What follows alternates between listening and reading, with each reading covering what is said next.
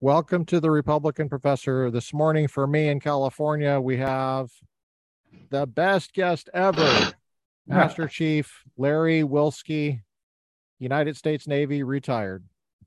Thanks for being here, Master Chief. My pleasure and an honor. So, uh, Larry, um, I've just met you uh, through a mutual uh, uh firearms acquaintance, and I know that you teach firearms. Um, how did you get into that? Well, professionally, as a SEAL, that's part of what you do. And one of our core missions overseas in all special operations is called Foreign Internal Defense, where we train other militaries how to be a military. Mm. Whether you agree with it politically or not, uh, that's just one of the core competencies. Not a mission SEALs like, but we'll do it. And that's where you really cut your teeth on the instruction side because you're instructing foreigners a lot of times through interpreters and, and areas where people may or may not even want you there. So it's it's a pretty hostile environment and a hostile crowd, but we have to do our job. That's where I got started training other folks in firearms and, and SEALs as well, because we're always training. Wow. Well, thank you for your service. Um, you were in the United States Navy, obviously. um, uh, so did you go right into being a SEAL out of high no, school? No, actually, okay. I was re- well. I went to college, and then I was oh. recruited in the Navy to be on the wrestling team. No kidding. What? Really? So that's what got me in the Navy. And I didn't even know there was a wrestling team. Really? Wow. Well, at one point in time, we were one of the top two in the nation. Huh. And that's in the open division for freestyle and Greco-Roman wrestling the year I came on was um, 1983 when I joined the Navy and joined that that team. We had just had four people on the prior Olympic team, so we had a really good team. What? Wow! And I now this is not the Naval Academy team, right? This is no. Not... This is the Navy team that competes on an open level. So this is what feeds the Pan Am Games, the University Games, the Olympics, and, and all four services have their own teams and they're they're pretty top notch. What weight class did you wrestle? Uh, 149 and a half and 163. 149 and 163. Okay. And how old were you? 23 and 24 when I was on the wrestling team. Okay. Huh. And then after that, one of the guys in the team had been a SEAL team washout he washed out of training, but everything he had to say was real positive. He loved it. And hmm. the more he talked about it, the more I wanted to take a look at it. So I went and tried out, and then my career changed. So went to so, training, had some uh, just a great time. It was the most wonderful experience ever. If you're wired for it, it's you got something to laugh about every day. If you're not, it's miserable. But I was wired for it, so I I dug it. How, what does it take to be wired for that? When you say wired, what does that mean? What's in your mind when you say well, that? They they they teach you a lot of things in training. Academically, you have to stay focused. You always have to study. The physical side of it is is get you out of your comfort zone so you learn new comfort zones. Oh. And then they teach yeah. you, you know, how to swim, how to run, how to carry heavy things, how to shoot, move, communicate, how to do scuba diving, health, uh, first aid. Uh, there's a lot of things you learn in that six months, and it's done under pressure situations constantly. So if you don't mind pressure situations, you enjoy learning, and you are the type of person that wants to find out, okay, what's my next comfort level? You're wired for. But we had folks that showed up that were phenomenal athletes that never got out of their comfort zone that didn't do very well because they'd never been pushed beyond their you know, exceptional natural abilities. So there were a lot of folks that you would think, oh, they'll make a great SEAL. And then the pudgy kid that shows up from nowhere who's not done a whole lot, but has really enjoyed it and was tougher at nails does real well with it. So you can't really tell until you're in training if it's something for you or not. For me, it was just the greatest experience ever. um, I'm sure I'm sure you're used to people hearing people say that's cool. that's cool. That's cool, Master Chief. So you were okay. I, I just want to get. The, so what did you major in in college? Uh, business. I didn't finish. I got my first three years in, and then I finished after I was in the Navy. Where'd you do your college at? uh, San Diego City, San Diego Mesa, and San Diego State colleges. Oh, okay. And then so you're from San Diego. National I am. Oh, Then I finished up at National University in San Diego. Wow. Okay. So uh now where did you go to boot camp? Two miles from where I live in San Diego. Gosh, that's where I went too. We always heard the Marines over the over the fence, but then they closed that base down for that. Um. So, what was your rating when you when you got you? What did you well, have? A, a few. Okay. So I started out as a operations specialist, uh, shipboard communications, radar, uh, information collection. And then when I, I made all, all the way to first class, then to go to chief, I switched over to bosun mate because OS had classified study material that we couldn't take with us in the field, and bosun mate some material I could take anywhere. So I made chief as a bosun mate. Then when I was a senior senior chief, we uh, created our own rating, special operations special operator. So then I switched to SO, and that's where I went all the way to master chief. And then as a master chief, I was given the rating of command master chief. So I, I had a number of rates. Wow. I did not know that. So you had so this as a senior chief, you had a uh your rating was special operator, special operations, or special No. I was a bosun mate as a senior chief. Oh, okay, gotcha. I think I missed that. Uh, and your last command, you were the senior enlisted, so you're the master command master chief, or Not at my last command. I had two command master chief tours at one Oh. SEAL Team Seven, uh, where I was a plank owner. So that was quite an honor. no kidding. and wow, then that's cool. and then another one was at um, the logistics support command for the West Coast SEAL teams. So we were the logistics support for all of the SEALs that would operate from the Philippines to the Middle East and the West Coast team. So half of the SEAL teams. Okay, so you just used the term plank owner. I know what that means, but uh, there might be people that don't know because they're just a bunch of land lovers. Sure. what do you mean so by a plank owner is when they commission a command in the Navy, a ship, or a, like a SEAL team, and they commissioned SEAL Team Seven in 2002. Okay, and I was the first chief assigned to the team. So I was a plank owner, owner of the first plank of wood, you know, for that ship, vessel, or command. do you still So have that? traditional Navy. Do you still have that that? wood piece? You have that piece of wood?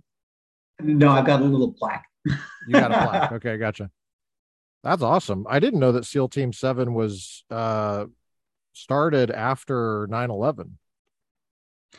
It was actually it commissioned after I got back from a tour at Afghanistan right after 9 Oh, So Afghanistan hit on September 11th, and then 21 Right. days later, uh, Task Force K-Bar from the West Coast was formed in at Masirah, Oman, to conduct operations in Afghanistan. what team were you with at that time? SEAL Team Three. SEAL Team Three. Have you hit all the teams yet? No, Or I um I say I yet started out at still in, but- SDVT. I started out at the SEAL Delivery Vehicle Team One, SDV Team One, and our primary mission was driving wet submersibles. So I was a primary pilot in four platoons there, and there was a lot of lot of time underwater, cold and miserable. But it was are those really, things the ones that just two two guys are in? Or It can be just two. It can be more. I think the Oh, really? absolute Okay. number is still classified, but two guys, pilot, and navigator. At the time, we had two different types of mini subs. Now they're down to one, and it was uh, it was challenging. It was great. Got to go all over anywhere with cold water. We were in it, so we got to dive in some really cold, um, out in the middle of nowhere places. wow. And then after SDV Team One, I went to the Navy Parachute Team, the Leapfrogs, and that was a lot of fun. A um, few extra injuries, but a lot of fun. I was gonna And say, then from there, I went to How's SEAL your knees? Three. What's that? I was gonna say, how's your knees? Uh, there, I'm looking at new ones sooner or later. Oh man, can't even imagine. How okay? the, so uh, when you're jump- you, when you're jumping, how much how much how much gear are you carrying? What the how, what what's the give people a sense of how much stuff you have with you? You got how much Navy crap are you carrying? Team, uh, on the Navy Parachute Team, it was nothing. It was a sport rig and a cool jumpsuit. Oh, okay, On in the okay, in the teams, for you know, if we had combat equipment jumps, you could have Yeah. 150 pounds hanging off your body. That's like a guy. And that's your That's like another guy. Or that's like another guy hanging off you when you're jumping out of a It is, but the canopies that we used for those jumps were huge, so they were big enough to accommodate all that. Weight. And you still didn't land very hard with the big square canopies. The the round canopies that we jumped, those uh, those were not comfortable landings. you land like a bag of bricks. Is that what But the army use uses? water jumps as well. Is that what Pardon the me? army is that what the army uses, you know, when you see them jumping out one after another? They they do both. For mass jumps, they use round canopies. Then for their free fall parachuting, that means where you leave an aircraft and you have to pull your own ripcord. They use the same ones across the boards in the military. So I actually went to Army Jump School in Fort Benning, Georgia, which is Okay. the same place my dad went to jump school for World War II. No kidding. Yeah, Wow. so it's kind of interesting. Did your dad serve in the army? He did. He was in both the 101st and 82nd Airborne in World No War. II. Wow. and pretty colorful career. Had a great time. Uh, en- enjoyed it. He was a combat engineer, so he was a bomb guy, and Hmm. it was really filtered over to me as a as UDT a SEAL bomb guy. So it, it was kind of good to keep some family alive in that world. How many uh well how much did your wrestling uh training and mentality help you or did it help at all? Do you think? Um, I, I think it. I, I've had training camps that I was at that were harder than SEAL training. They just didn't last as long. They were four, Yeah. six, four to six weeks. Mm, And you could take a beating for four to six weeks pretty good. SEAL training was six months. Yeah. but the, um, the you know they've done studies over the years how to get more guys in training and i believe one of the studies looked at athletes and the number one graduating athlete for going through training was wrestlers i think Oh, water that polo players me. were up there pretty good too so I, i'm sure it helped because wrestling has got some Yeah. levels of misery that go with the go with Yep. the program so Yeah. That's right. Yeah, I I uh and and the the kind of competitive wrestling that you were doing sounds pretty intense as well. Uh when you were how long were you on that Navy wrestling team? two seasons Is that like 2 years or is that is that just under two years just under because two I years, left the team uh, my second year, right after the nationals, is when I left to go to SEAL training, and I had to go to a command in between because they had to kind of get me there. But that Yeah. was my exit from the, the wrestling. So you were like a seaman were you a seaman at that time? Seaman E three, yes, E3. Okay. With all your college. You you came in as a seaman? I did. Okay. uh we have the unfortunate uh rank of seaman recruit uh, for the lo- lowest possible E1, you know, that's if you don't have any college and if you have some college you come in a little bit higher. So you made petty officer after you did were you through BUD/S before you made petty officer or how'd that no, work? it was interesting because when you're on the Navy wrestling team, you have to have a parent command. And I was assigned to the USS Hewitt, a ship that I had never even been Oh. to. So I'm Ah, on the wrestling team, and then to get my orders to go to uh, BUDS, basic underwater demolition seal training, Yeah. I had to actually go back to the Hewitt and meet my ship. Hmm. And while I was there, I liked it. I enjoyed it. The time on board, the ship was over the Indian Ocean. They flew me Oh. out there to get on the ship and then cruise Oh. back to San Diego. And on that cruise, um, about two and a half, three months, I was able to get surface warfare qualified, which is usually What? takes about a year and a half. really? Wow. And the, and the skipper gave me a command advancement to third class while on board after just being there for three months. He waived the one year on board requirement. So uh, Wow. yeah, I enjoyed it. So I was working hard. And apparently, somebody thought it was a good thing.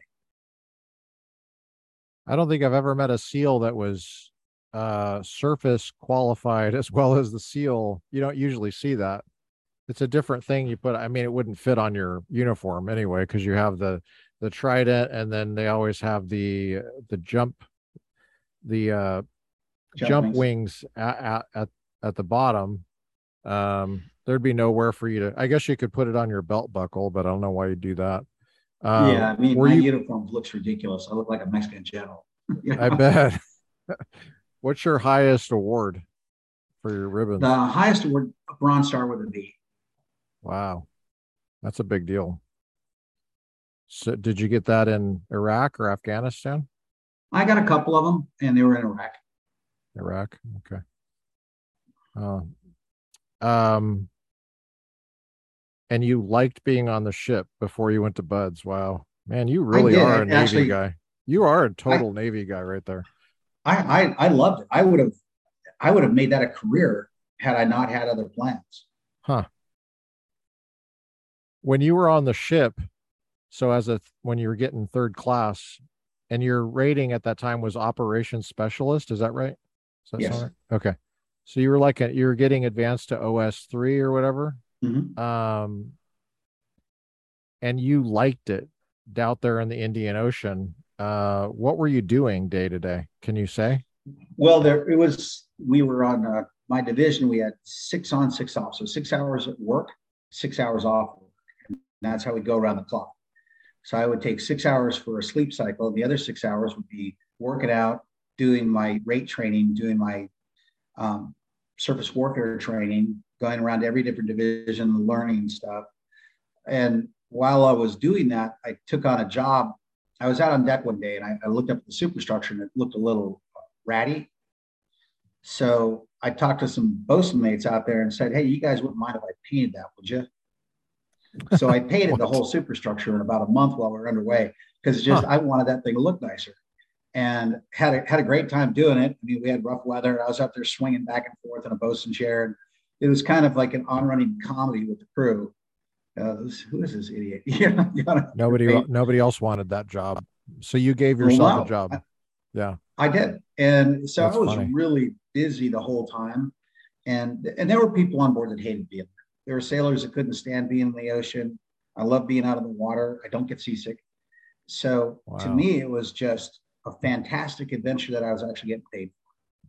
Now, at that time, you have this wow, you're like probably the Navy's dream at this point. I mean, like whoever your chief was at that time, probably like, holy cow, who, where'd this guy come from? So you're at that time, you're painting the ship. When is it that you want to go out and shoot guns and jump out of planes and sneak up on bad guys? Are you thinking well, that at that time? Are you thinking, oh, I want to go kick ass? I was doing what? the job. I was doing the job at hand like I would never have another job in my life. But I knew I was getting orders to BUD/S. Hmm. Oh, you already ship, knew that. Okay. Yeah, that, that's why they sent me to the ship because I had to go there to get my orders and check out. But the ship was in the Indian Ocean, so they couldn't get rid of me until they got back to San Diego.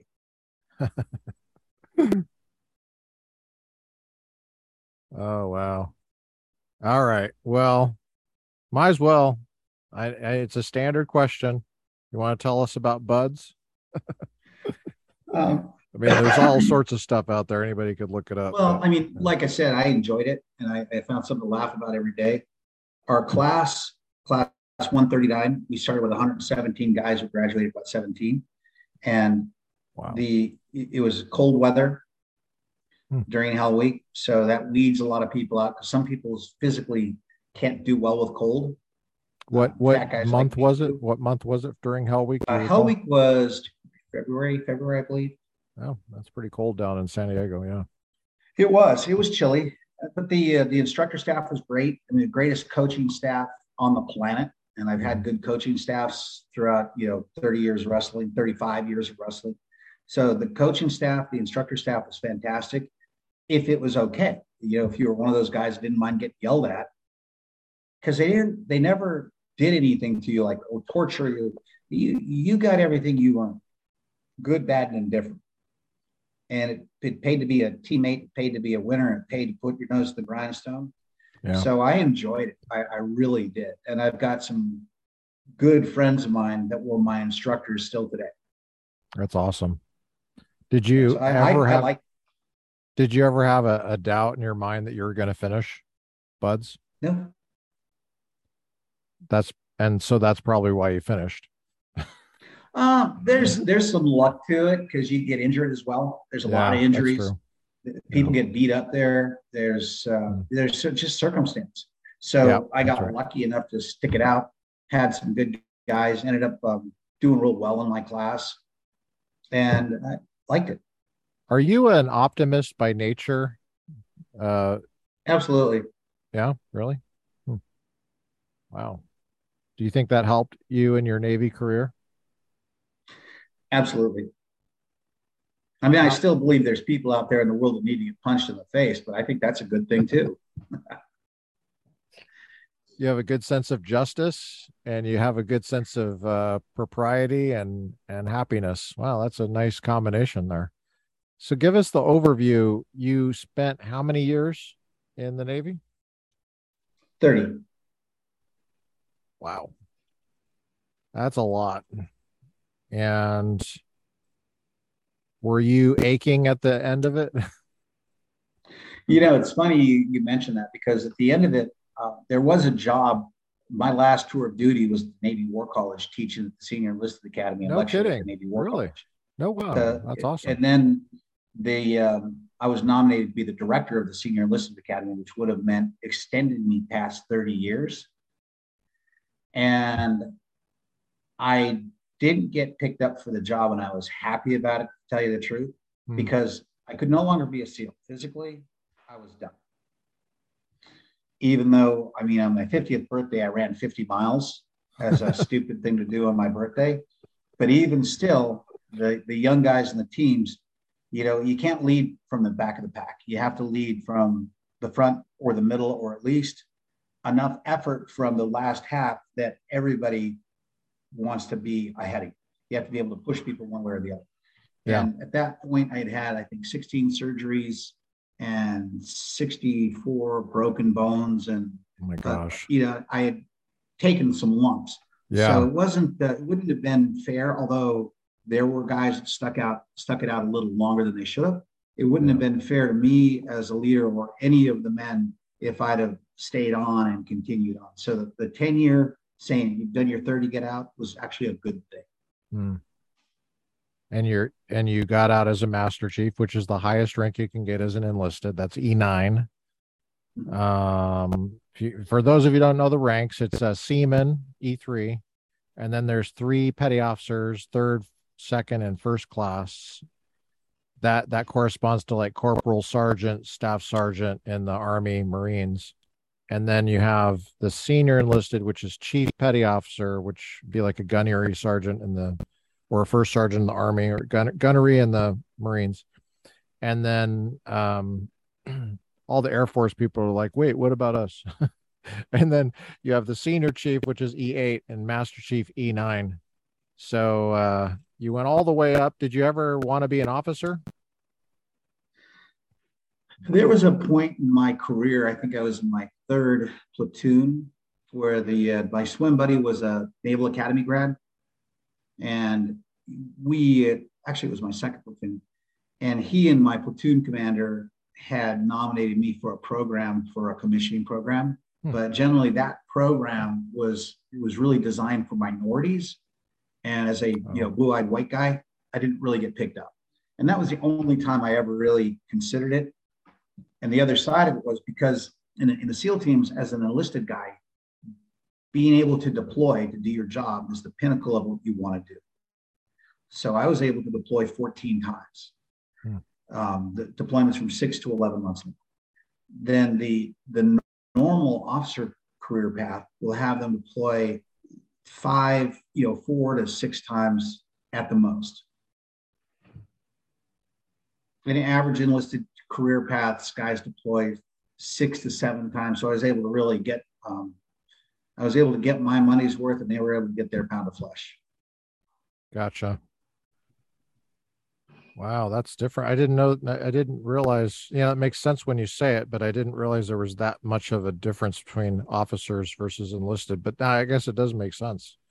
Well, it does the, seem the, it does seem like there's a lot of senior enlisted that are deploying Mm-hmm. I don't, but you don't see the senior officers deploying. They're they're over there. Well, the they do now. Or whatever. Oh, do they really? When okay. when I was a young guy in the teams, we would have a platoon, fourteen to sixteen guys, go to a operational commander like Third Fleet, or not Third Fleet, Fifth Fleet or Seventh Fleet. We would deploy forward to a theater commander, and then okay. later SOCOM had theater commanders as well. Um, okay. So we would yeah. deploy to those guys, and then after 9-11, we started doing whole command deployments. So the commanding officer XO everybody deployed. But that's on a two year cycle. So mm-hmm. the where it used to be an enlisted guy, I could go come back home from a deployment uh, when I was in SEAL delivery vehicle team one as a primary pilot. Platoons wanted a primary pilot, somebody could drive the boat. So I could get out of one platoon and go right into another. And I took advantage of that. Yeah. And then when I was in SEAL Team Three, we had a lot of chiefs that were in training department and they were uh, kind of landlocked. So as a chief at SEAL Team Three, I was able to deploy another six times. Wow. Which was great. So you can, you know, if you're willing to raise your hand and say, I'll do it, there was a lot of opportunity. There are officers that have had seven, eight deployments. There are other enlisted guys that had as many. I knew a couple guys that had more deployments than I did. So it was all, it's really up to the individual. Yeah. What did you like most about deploying? It's probably hard to answer that question because maybe each uh, one it's is easier different. to answer what I didn't like because I missed my family and I missed home and I was gone all the time. I averaged about 250 to 300 days a year gone for my first 23 years. And and you had that, a family during this time? Tough. Three three kids that still wow. they I think they know my name. Yeah. Oh wow. Yeah, it was that was the tough part and it was a sacrifice. And I told my daughters, I told my girls, you know, early on, you know, the country should really be thanking you and not me because you didn't have a choice. I did. But the good thing about deploying is if you want to take your skill sets and put them to work, you, you don't do it at home, you do it out there. So the best way to do that is be out there. So I deployed everywhere. I didn't go to South America. I didn't go to Europe but I went to uh, well, I did do I did a tour in Bosnia, so yes, I did do some Europe stuff. No South America. Wow. No South America. I did get a great deployment to East Timor, another great deployment to Bosnia, which was one of my more fun deployments because we were so busy. And then at Team Three, our area of operation at the time was the Middle East. So all of those deployments were the Middle East. And then at Team Seven, we were at war, so it was Iraq and Afghanistan and all of my tours at seven were to Iraq.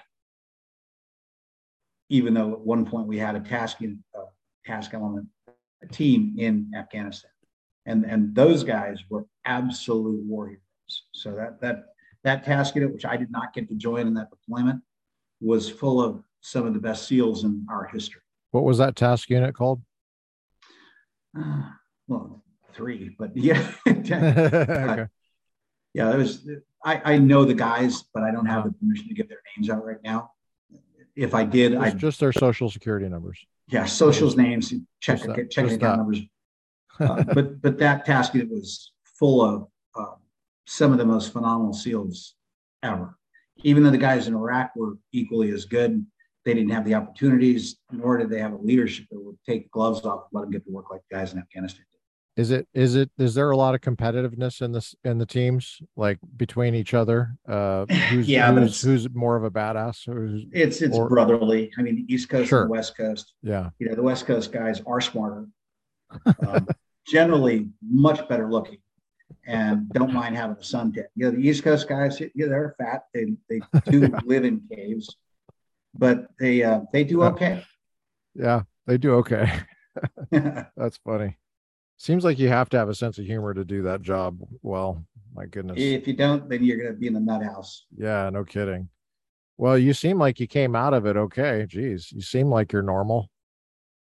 I mean, if you were I just walking so. around Costco, I would think you're like a normal guy. Well, that's the but, whole idea. Yeah. And the idea too, when right. you're in teams, is you want to be that guy as well. Yeah. Yeah. Uh, now, if you could go back, would you do it all again? Well, I'd love to, because if I knew now, I'd make a lot fewer mistakes. Yeah. You know, you what would you, you do now. differently? Oh, there are there are a lot of leadership decisions that I made along the way that I regret. Um, some mm-hmm. of them, I that were there are a couple that were really tough decisions yeah. that were not very popular that I would still make again. Mm. But there's you know there's always something that you wish you could have done a little different. Uh, and yeah. sure, I'd love to. Wouldn't we all? Uh, what rank were you when 9-11 happened 9-11 happened when i was a chief And I literally just got back from a deployment overseas where the majority of the deployment was working against um, smuggling vessels coming out of the Shatt al-Arab out of Iraq. So we were taking down smuggling vessels, oil mostly, other cargo, for months. It was a great deployment. I think like 80 or 90 of these vessels that we captured and gave over to the Navy for NATO to do with what they would. And then I got back on September 4th or 5th, something like that. And I was at home at home on post-deployment leave when I watched 9-11 on the news like most Americans did. And then got a phone call the next week, started packing up. 21 days later, we were in Sierra Leone putting together a task force. Hmm. And then you went into Afghanistan in 2001? We right? were in Afghanistan in 2001. And I left in 2002. And when Task Force KBAR, we handed over to the next group. We were gone. Tell us what K, was, KBAR was. What was that? The initial, and uh, uh, there were a few different task units. We were the joint um, combined special operations task group. So task force. So we had all of the foreign special operations teams under our command. Hmm. So we had, I think there was a representative representation for like 30 nations, but there were six or seven that really did all the, the all the jobs. So we were working with all the different countries' national mission forces, their tier one assets, and they were all good. I mean, the soldiering was good. We got to we got to get the Germans out on the first real world operations since World War II outside of Germany. Wow. And the, yeah, the KSK guys, they did great. Good kids, good soldiers. Uh, enjoyed it. Got to work with the New Zealanders, tough as nails, as you would expect, because they'll tell you they are. You know, the Canadians were great. The the uh, the Dutch were good. The, all of them, all all the uh, foreign operators were good operators. Was that the first time so you worked a, with the foreign operators? Pardon me? Was that the first time you had worked with foreign operators at that time? No, uh, not nobody had ever worked at that level where we were all under one hat, and we were under our our commodore from the West Coast, who's still a friend of mine. He was the guy that put it all together and made it happen. So it was incredible. And then when we got out there, we actually put our flag under General Mattis's flag mm. at Air Base Rhino in Afghanistan. And did a push north through um, through Zagreb into through Kandahar into Bagram Air Force Base. And once we took that, we settled it all out, and we were uh, we were all over the place, we operating everywhere. So you were there at the beginning, and you saw how it ended um, last year. Do you have any comments about that? Uh, I've got a lot where I could really get uh, a lot of expletives in it, but it was a it was a disappointment to say the least we left we left a network of intelligence there that took 20 years to build that we'll never be able to regain. And that network of intelligence didn't just hit Afghanistan, that gave us um, network into Iran, networking into the whole Caspian Basin. We, we had a massive network that was facilitated through Afghanistan that we just abandoned. And all of those people that were working for us in those countries we hung them out to dry. So we we as a nation, when we said, oh, we're leaving, and then we packed up and left Americans there, and all of those that supported us overtly and covertly, in in in my humble opinion, we committed mass murder. Uh, so it was it was not a good exit. And and you know, you and I don't know the classified side of the exit strategy. There may be I may be wrong on a number of counts there, but I, I doubt it. Right. And you know, hopefully there was a classified exit strategy that makes a lot of sense and is put together very well, but we won't know that. Yeah. That's well said. Uh, I think that's well said on everything you said. um, you're very restrained. oh yeah, when we I talk about you have to be. commander in chief, you bet. you're a master chief. You, you're you're used to being what's it like being a master chief i'm sorry i'm jumping around a lot but i mean uh, do, do, you have to you're working with the senior officers and stuff uh, you have to be restrained, but also like you you have to like unleash hell sometimes, don't you? It- you know, the teams because it's not Master Chief, it's Larry most of the time, and and the teams you're working with people that are so unbelievably capable. You never forget that that junior brand new guy, Yeah. although he's a loose cannon and needs to you know put a cork in his bottle more often than not, is probably more capable than I'll ever be. So Wow. you've got people that are all more capable and smarter than you everywhere you look. You have to keep that in mind because you're not you're not giving orders, you're shaping something. Yeah. You, you don't That's want good for you. to give orders. You want to open the door with invitations, and that's different than the rest of the military. You know, Yeah. when I went to the naval when I went to the the um, Navy War College and was teaching at the Senior Enlisted Academy at the Navy War College, it was really difficult for me to be called Master Chief for one, Hmm. and two to watch my peers be angry, mean, nasty people. it just didn't because that was the reputation they thought they had to fulfill. Because in the teams, if somebody doesn't like you, it doesn't matter where they are in the hierarchy, it doesn't bode well for you. Yeah. Because That makes the most sense. important thing there is your reputation as an operator, nothing else. Right. And How's me, how is that a- as how is that established? Your reputation as an operator. everybody watches everybody. Yeah. And you, and you, know, there's It's not be on, it's not on. In other words, it's not on paper. It's by Mhm. reputation, by word of mouth. Right. Yeah. And there's disgruntled postal workers along the way, and you'll have your fights and your infighting. But yeah, for me as an operator at SDVs, I was really good. At the regular SEAL teams, I was average. I didn't mind being average. As, a leader, because I was able to go to a lot of different places, I was given a lot of latitudes along the way. So the interaction as a master chief with the officers and the, and the team was very peer like unless it needed not to be. And that's you. That was my job to know when that was and step it up a little bit. Yeah, that makes sense. So you were in Afghanistan in 2001 and uh did you go back to Afghanistan after that? I did not. Okay. My subsequent deployments were all to Iraq. How many deployments did you do to Iraq then? Uh, total of well, five and one. 5. Wow. So five, five to Iraq and one to Afghanistan. So you spent years in Iraq, really? I mean, well, Yeah, you- what, you two, two years, something like that? Two, two and a half years. One of those was a uh, staff support deployment, which nobody wants to do, but you have to do them.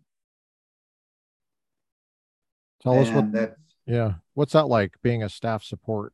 Well, you're in a uh, you're special operations um, command and control center.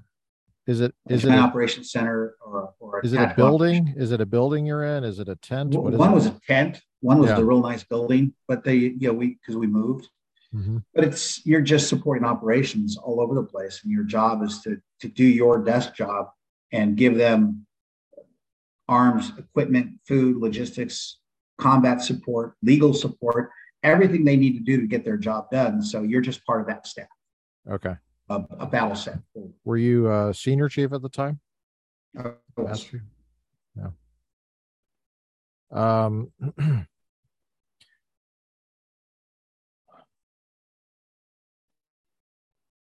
Well, this is uh this is a huge sacrifice. Uh I mean I mean it sounds like you made the best of it, but um at at this time at during 2001 did you have a family at that time? Did you have kids and stuff?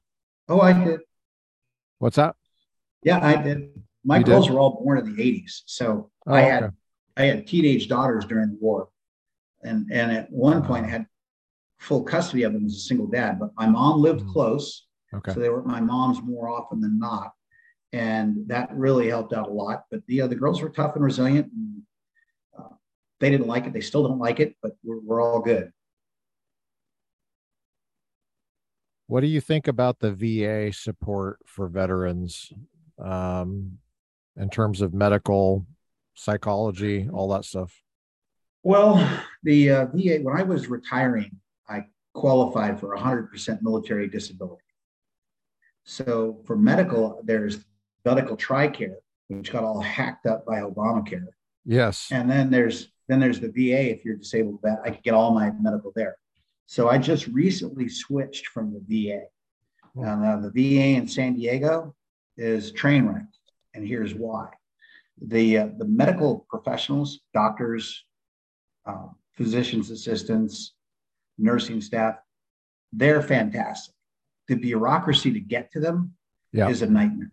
And I and I'm formidable when it comes to going and getting something that I deserve. And my biggest angst with the VA, I mean, I, I would love to wave a flag and be the secretary of the VA. Um, my angst is, let's say there's a E3 or E4 Marine who got out because he got his legs blown off. And these people treat him poorly and he treats them respectfully and takes whatever they give him and doesn't fight for himself. And there's no patient advocacy in the VA that's big enough and strong enough in and around San Diego. Now, when I moved out to Kentucky, where I'm at now, the VA support's fantastic. Hmm. And that's because the people here are just that much more patriotic. Even oh. still, I've transferred back over to TRICARE because it works better for my medical stuff. But I'm still paying because TRICARE was supposed to be free when I signed up. If you do 20, you get medical for life. Now I'm paying a pretty hefty premium. It's managed by Humana. Um, that doesn't make a lot of sense, but that was all part of Obamacare and they they shifted a lot of money around to make big healthcare providers and big pharmaceuticals a payday like nobody else, and that's mm-hmm. why they're in their hip pocket. So politically, I don't like the the VA being used or TRICARE or the veterans being used as political pawns, but because of the money that works, we always will be. Yeah. So Larry. I've been calling you Master Chief because I can't help it. I mean, like, as soon as someone said you were a Master Chief, I was like, okay, I can't help it, man. It's in my DNA. I can't, I can't help. Um, I uh, I appreciate you being so forthright about and sharing everything so joy joyfully about all this stuff because you've been through more hardship than um 99% of people I know, that's for sure, as far as your career goes, anyway. And um, we're we're wondering, what do you do for a living now? Do you, I mean, do you just do you do anything for fun or money? I do. Um, one of the things I, I do for money is I'm a consultant to a maritime logistics company out of San Diego. Cool. I was one of their offshore logistics vessel captains because I've got my 200 ton rating, which is I love driving boats, so that's fun. And then the, you know now I coordinate their military uh, training support and a lot of their military work. I work with shipyards and stuff. Now I can do that remotely from Kentucky, and it doesn't really take a lot of my time. So the rest of the time, I've got horses. Oh, cool! Who I talk to nightly. Yeah, love love the boys. Nice. And obviously the small arm stuff where I get to support Vanguard training. And I support him as a range safety officer. Oh, that's cool. I love the small arms training. I've got a range in my backyard. No kidding. You lucky dog. That's awesome. So you're so you have a fi- you have you can go step out your backyard and shoot. We're in the kitchen and behind me is a tree with a target on it. So I literally can walk out of the kitchen and go there but I've got to walk a few hundred yards down to where the where the range is, where I've got some metal targets set up. And wow. I mean, I've got 60 acres, so I can. Wow! How cool is that? It's awesome. That's awesome. yeah, and Kentucky is beautiful. I've I've driven through that state, and I I was shocked. Like I I grew up in Colorado, and I didn't uh, visit Kentucky till I was in my 20s. I couldn't believe like how awesome it was. Like just fields and trees and horses. I'm 10 minutes from one of the biggest lakes in the state. I've got a boat in the front yard. And then I'm 20 minutes away from the largest cave complex in the world. Wow, really? There's just there's no end to what's cool about Kentucky. Yeah.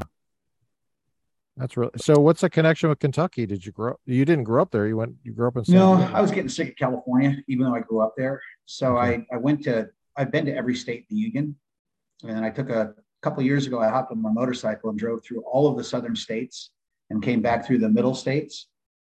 And it was it came up between Kentucky and Tennessee. And Tennessee, I mean, there's some really beautiful areas around Chattanooga, just gorgeous countryside, Yeah. good course country. Yes. But Tennessee was kind of like it would be a self-looking ice cream cone for me. Everybody politically thinks the same way I do. Everybody. The whole state bleeds red, white, and blue. They're all conservative. Um, they're all First Amendment, Second Amendment people. They're they understand the Tenth Amendment and they hold on to it very strongly. Kentucky is a very red state with a blue governor, and it reminds me of California 35 years ago. Mm, I'd rather come here and join the fight mm, because I know where it's going if Wow. they stay on this track. So I'm getting a little more active here. Um, after the primaries, I'll get a lot more active here. But I think it's a, I think I bring something to the table in that I watched this happen in California. that's right. Yeah. and I'm seeing the indicators here that we can stop now. So I'd rather I- that was the, diff- the difference was go join a fight. It's a little bit more my style. So. That makes a lot of sense. Wow. That's very strategic. I'm glad to hear that. What's the connection with horses? Uh, did you grow up with horses? No, something I- later? so uh, an, an ex-wife's cousin was a horse person and we started visiting them and then moved out to east san diego county got a little eight acre ranch and i got my first horse um, dutch who's still my boy now. And then you know years later we broke up but i was already an addict. I love them i was in a pretty good horse club and I've learned an awful lot about moving cattle with horses, which could be high speed fun or low speed fun. Spent a lot of time with the sit with the saddlebags full of beer out the trail, having a great time. So I enjoy not just horses, but the culture of people around. So that's I'm hooked. Got three boys, and they're they're good good horses. That's awesome. When you, so you do some firearm instruction. Mhm. What's the um, what's the approach you take with firearm instruction? What do you hope that people get out of it? People are interested Well, in the that. first thing is to not be afraid of firearms. That's, you know, number one is they're nothing to fear. And then number two is don't get sophisticated, don't get complicated, stick to the basics because the basics are, you know, Olympic champs are the best at the basics of anybody in the world at any sport. So why go beyond it trying to find out the next Annie Oakley trick shot? It's just not Yeah. going to work. So stick to the basics, enjoy what you're doing, know what a gun is and what it is not, and make it part of your own personal culture, make it part of your ethos. So that's really the, the big message. Wow. And what kind of what what what occurs in firearm training? If if someone's listening to this in the future and is wondering, all right, well, I'm going to try this out. What can what can they expect? What they should they expect? Well, with with with our team, because you know you you've inter- interviewed Desiree, Yes, that's who right. is a phenomenal instructor. I mean, you should you was should sit through one of her classes. I, I I thought the guys in SEAL teams were the best instructors ever until I saw her give a class, and I was Is just that right? Wow. well, she's calming, she's dialed in, she's very Yes, smart, she is. Yeah, yeah, and so that's really um, it's really good. yeah, yeah. So getting people in a comfort zone starts in the classroom. Hmm. And then taking them out to a range and teaching them that that loud noise isn't something to be afraid of is a matter of uh, connection and Yes. individually connecting with people from all makes, models, and color, colors of humans.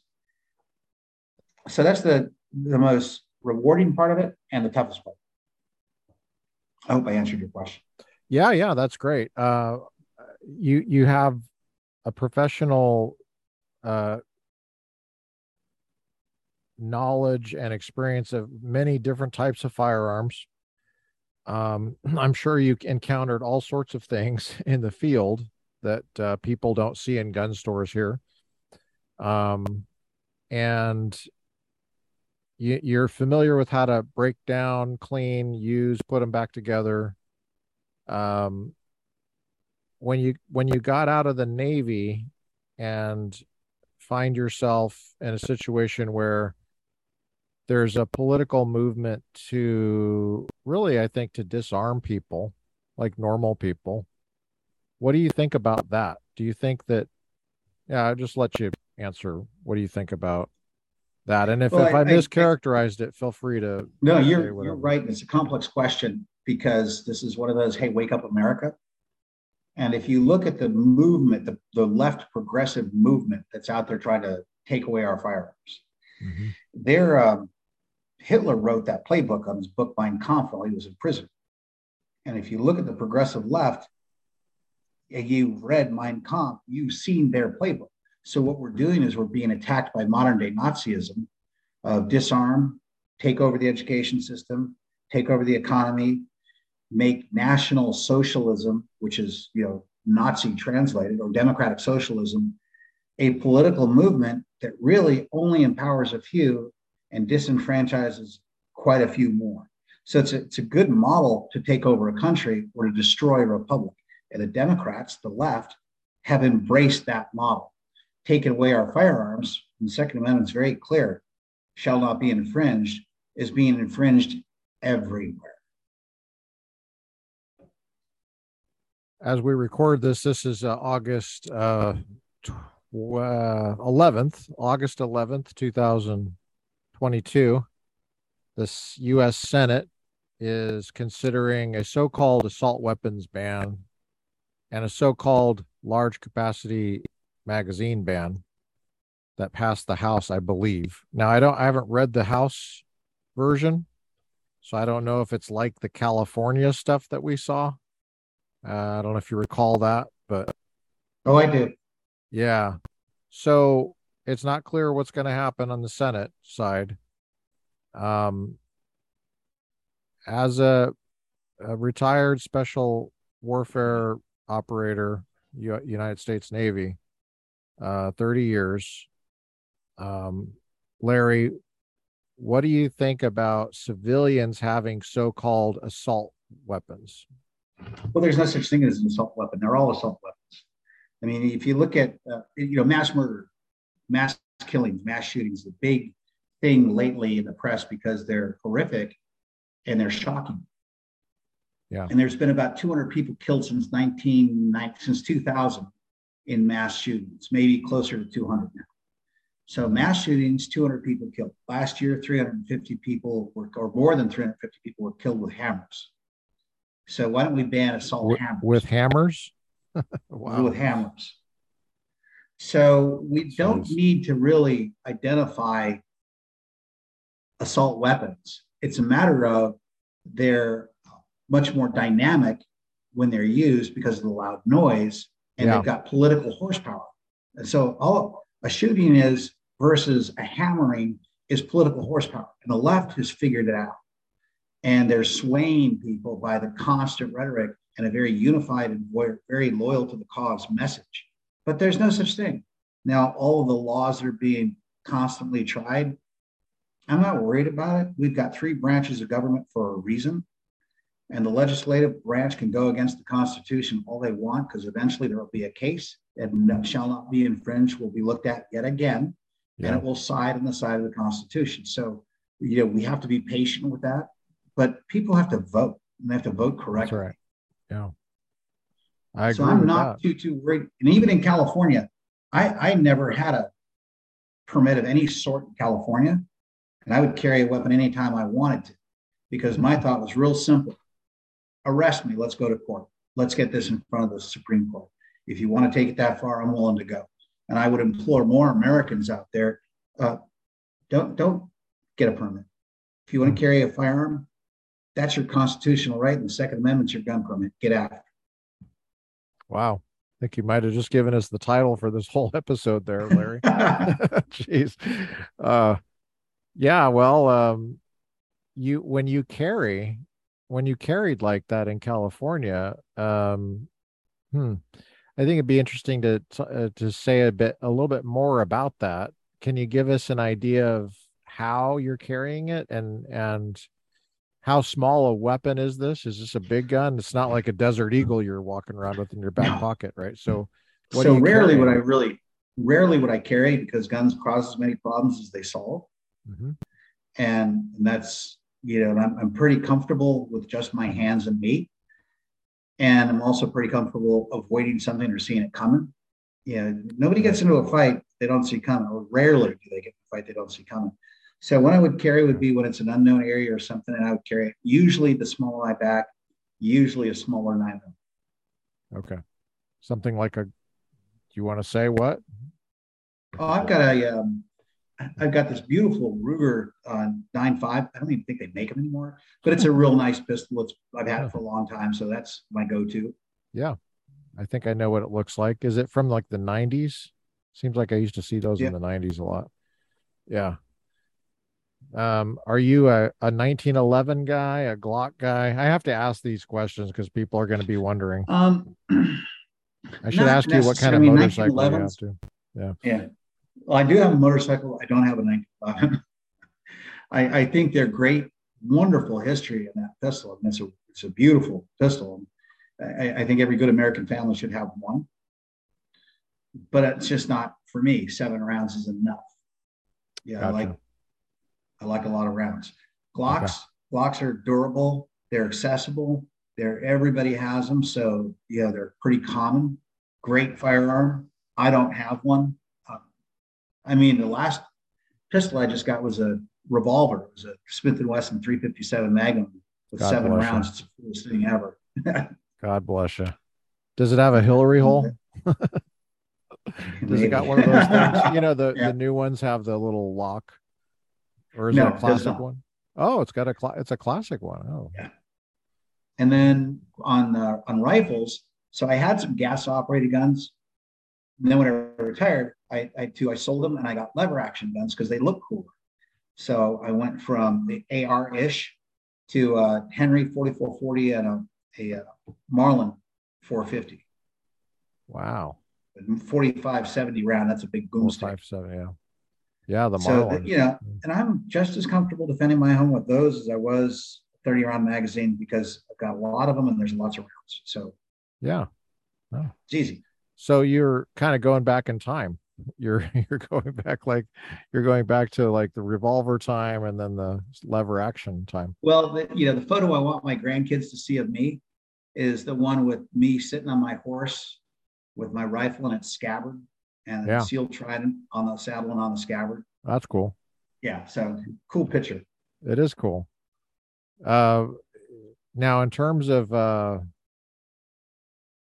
uh, shooting in the, in your backyard, uh, I know ammo is really expensive. Do you do a lot of shooting, or do you conserve ammo? It's not it's, it's not as expensive here in Kentucky, and there's a lot okay. of it. So okay, I could shoot all I want. What? How much ammo really, should people have? You think? You know, it depends on what you're comfortable with. Yeah. I, I, think every household should have a handgun and a couple of magazines, and then mm-hmm. if you want to expand from there, it's your hobby. It's. I mean, that's that's why the Constitution said you can. Yeah. And they don't tell you what you can or can't. In fact, I think the only legislation that was ever really written on type and amount was um, in the 1790s where it was you can have at least one musket and at least you know, like 70 bullets, 70 rounds of ammunition. Yeah. So there was never a max. There was just a minimum in law. And that was because those people were considered part of their state militias. Yeah. Can we but go it's back up to the families? I mean, yeah, we can't tell people how many you can have. You can have all you want. So it's kind of like horses. I mean, there's no law against how many horses you can have. It's how many you can afford. And right. And well, you can, it, it's like anything else. You can get stupid with it. And I know people that have too many horses and the horses get neglected and they don't get used. Uh, there are people that have too many firearms because they don't get used, they get neglected, they rust, or they, you know, they don't get taken care of. And most of those folks who've got these ridiculous inventories don't know how to use them all effectively. And I always right. look at the part of the Second Amendment that says states can have their own militias, their citizen militias. And you know, who knows if we ever get back to that. I know right now, if Texas wanted to solve the border crisis, it would be very simple. We'll form a state militia here's you know, and, and have ammunition for everybody that shows up. And we'd have two million Texans on the border in about five minutes. So, you know, that, that state militia clause will always be viable and it will always be feared by the left. So they'll just accuse you of racism. They'll say, yeah, there's 2 million white people, you mean, and they're trying to keep the brown people out. That's what they'll say. Well, if you want to go, if you want to go down that road, I, I I've got an idea. so years ago, I wrote an article about um, redistribution of instead of redistribution of wealth, redistribution of arms. Hmm. And at the time, California was confiscating 15, 16,000 firearms a year from criminals. And California destroys them, which is criminal as far as I'm yes. concerned. Yeah. So my thought was to go into high crime, lower income minority neighborhoods and take people that are law abiding citizens that can't defend their homes.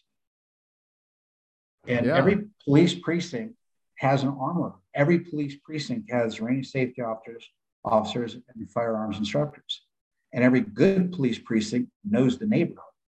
So get people in the neighborhood, moms, dads, that grandparents, aunts, uncles that want to go through a basic handgun course, develop a basic proficiency, then arm them with a confiscated weapon and give them a reasonable loadout to protect their homes. Crime would go down exponentially overnight and it would become a force multiplier for the police because law enforcement doesn't show up usually during a crime. They show up after it's a big mess. Yeah. So I, and I socialized this uh, then, this was a few years ago. I socialized with Bishop McKinney in San Diego, Pentecostal black priest, uh, big leader in the San Diego Pentecostal community. He What's his name? What's his name again? Uh, George McKinney. George McKinney. Okay. I believe his son has taken over his uh, church.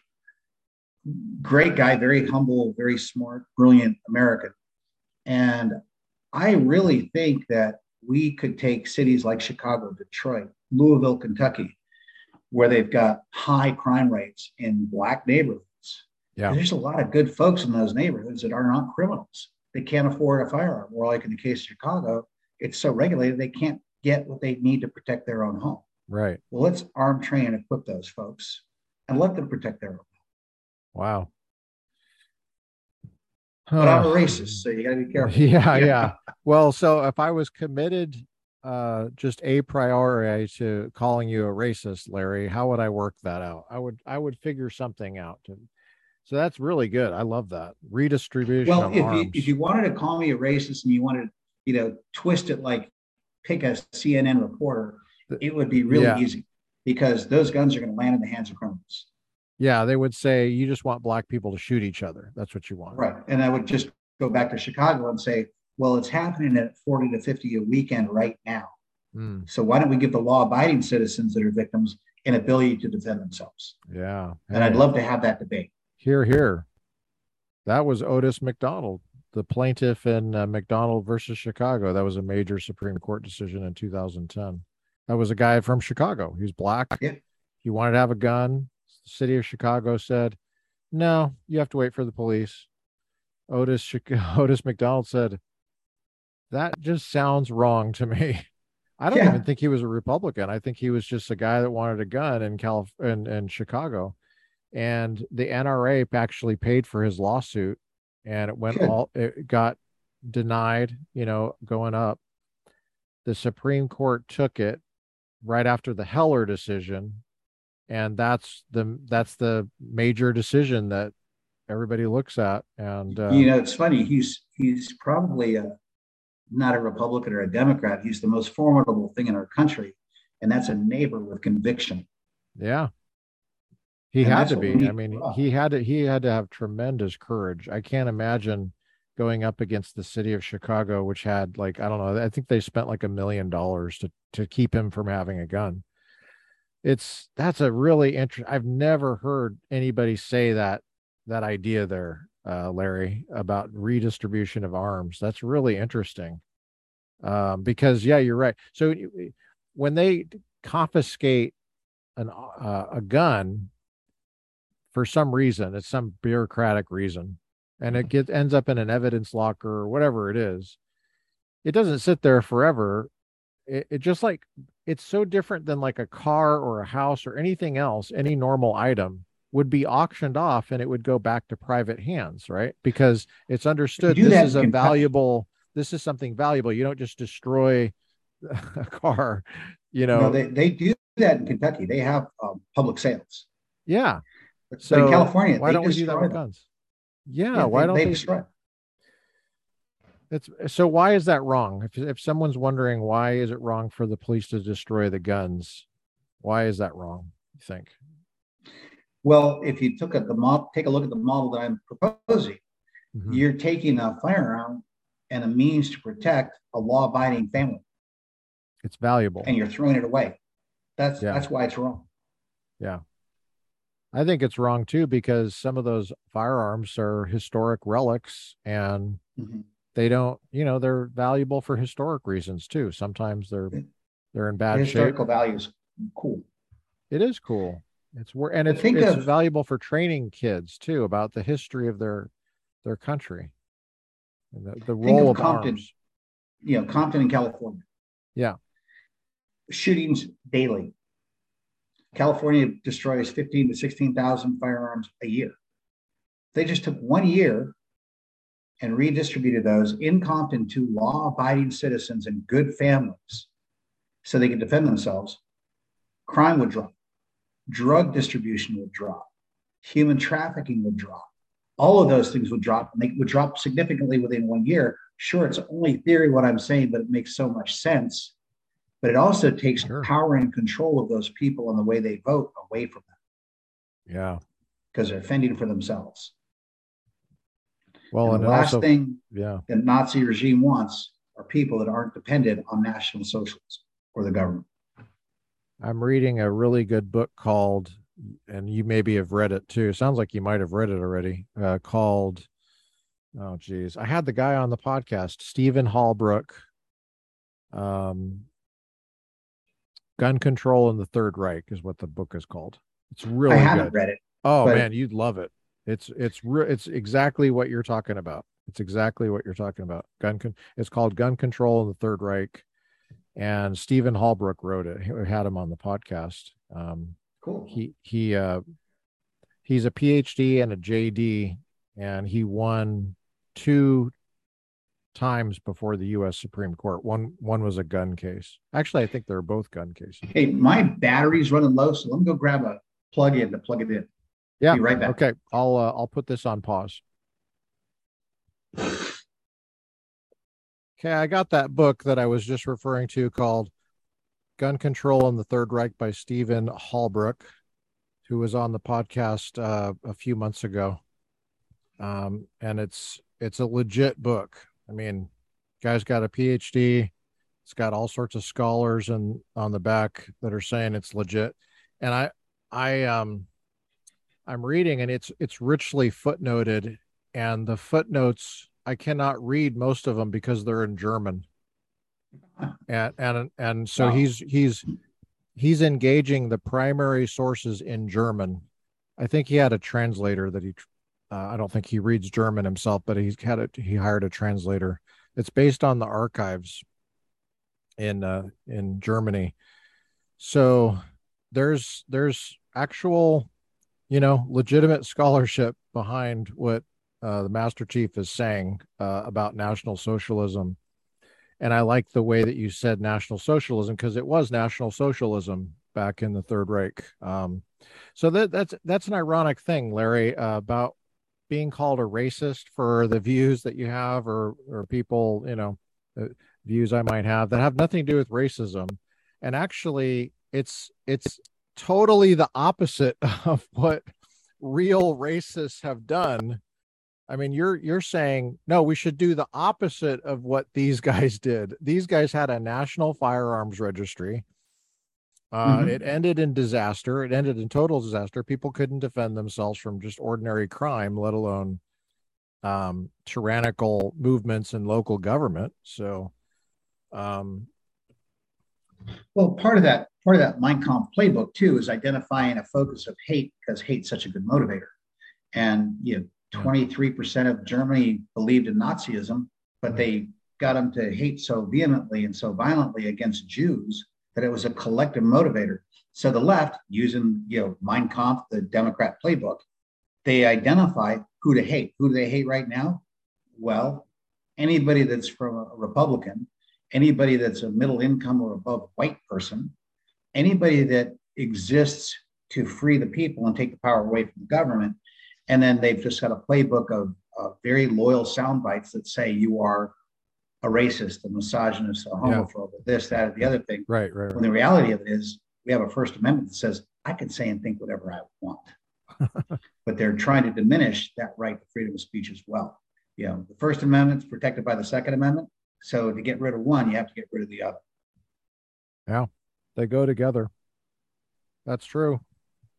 I'm going to make a link, uh, uh, connect an idea that that Larry just said that was developed on the last guy we had on. I haven't posted it yet. Oh, actually, no, I did post it. Sorry, it is. It's up on YouTube, uh, where we had Chuck Michel, the president of the California Rifle and Pistol Association, who's won in federal court. Uh, he a lot of his cases are now First Amendment cases. You can believe that. So he says the same thing. He says the First and Second Amendment they tend to be attacked by the same groups, and um, I love that how you said that. You said the Second Amendment. I, I'm going to screw it up. You said the Second Amendment protects the First Amendment, and I think it's the other way around too because it's the First Amendment that protects the Second Amendment, which is what we're doing here. We're talking, and right. um, that's that's a huge part of it because I think there's a lot of you're in Kentucky, which is sort of purplish in some ways. Would you say there's a lot of reasonable people there that can be persuaded? I mean, they're not all the people on the other side are not all crazy, right? There's some people that have reasonable they can be reasoned with, right? You could you could float well, an idea. That's going to be the the, the, the tactic that I want to employ. It's going to be after the primaries when we get started on this is literally I want to reach into uh, and figure out the right mechanism politically, reach into inner city Louisville, because we only have a blue governor because of Louisville, Lexington, and Bowling Green, Kentucky, because hmm. they have urban centers that are have Democrat leaders that have been there forever. Like the sheriff in Louisville has been there for 20 years. Yeah. And he's not going away anytime soon. Crime rate there is three, three and a half times the national average. So I want to find a way to go into city center Louisville and say, hey, I'm going to offer free firearms training, basic oh, firearms wow. training for inner city folks that can pass a background check. So they're law abiding citizens. And Kentucky is a very easy to get firearm state. So we're, we're going to take that shot and see if we can't start empowering people. Because one thing, you know, as a Republican, there's a few losses in our party, but with the biggest loss we have in our party is a um, constitutional based recruiting plan. Right. Not all Democrats are left wing socialist Nazi right. jackwagons. A yeah. lot of them are just good folks whose yes. parents were Democrats. That's right. A lot That's of them right. are Kennedy Democrats. Yes. A, a, lot of them vote because they only watch CNN and they're only influenced one way, yeah. but they've got good sense and reason about them or a sense of patriotism. So, right. as a Republican, we don't have a big strategic plan targeting those people we have a plan targeting independence.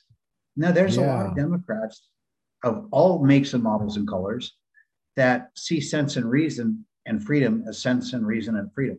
So, you know, we need to start recruiting. And yeah, that's, that's really good. My contribution to the cause is going to be here's what I want to do. Do you have that in in the works? Is that actually going to happen? You think? I do. I've got a, uh, a, a friend of mine's running for Congress up in Wisconsin. He's going to win, and his part of his campaign team is a very. Um, is he a SEAL? He is. I I got a text message from him like a couple weeks ago. I you know it's obviously not his number, but you know I I was like, how did he get Orton? this number? But I recognized him because I saw him. He was an actor in a movie, right? He was in. A, yeah, he, he did one movie. He actually did a good job. It he did. A, he did a uh, good a job. When I was watching it, I was like, I think that guy w- probably was active duty at some point, like real, really. He was. I could just tell. Me. So he was one of our task chiefs. I was command master chief. We got back from the deployment, and since we were the ones that were on downtime, and this movie had been approved for like 10 years. All Team Seven guys were the actors in the movie. You know, I could tell. I could just totally tell. I was like, "There's something different about this movie. I, they're they don't feel like actors to me." Yeah, I don't know Derek, what it was. I can't um, describe it. Yeah. He didn't. Yeah, I think he's kept the same beard he had in deployment for the movie. Huh. That's where I see. It took me forever to figure out where I where I recognized him from, and he has yeah, a certain way he talks. Guy, very, very, very strong patriot. Oh, good. And that's good. And like most team guys, very live and let live. Yeah, he wants everybody to have a First Amendment, whether he agrees with them or not. Hmm. Do you uh do you ever follow Dan Crenshaw? On, I do. On... He's been a little disappointing lately, but you know. it seems like whenever yeah, they get in office, they get they get disappointing. But I don't know if that's what you're talking about. But yeah, um, you mean the know, red flag laws? Are you talking about red flag laws or something? Yeah. Yeah. Um, yeah, he's um, he's got a charisma to him, so he's very popular. Yep. And he wasn't in the teams very long. He got beat up on his first deployment. Yeah. Um, you know, so that was a shame. Yeah. I, I don't think anybody should be allowed into Congress under 40 years of age. Because once you're in the we house, got to change that. Well, when you go, when you're young and yeah. you're in a position of influence yeah. and power influences, and then somebody like Danny who's got a lot of charisma to him, they want him singing their song, whoever the they is. Yeah. So he's been influenced, and, and he'll grow out of it, and he'll he'll snap into his own shoes soon enough, and then he'll be fine. I listen to his podcast sometimes. Um, I, I think for Republicans in Congress that are um, young like him, he's I well, the reason I bring him up is because he has this one interview or this one that he did. It wasn't an interview. It was uh, how to fight and win. I think is what it's called episode. Mm-hmm. And I thought he did a really good job on that episode, uh, how to fight and win, uh, because he was talking about how to be persuasive, and that's the that's actually the fight now.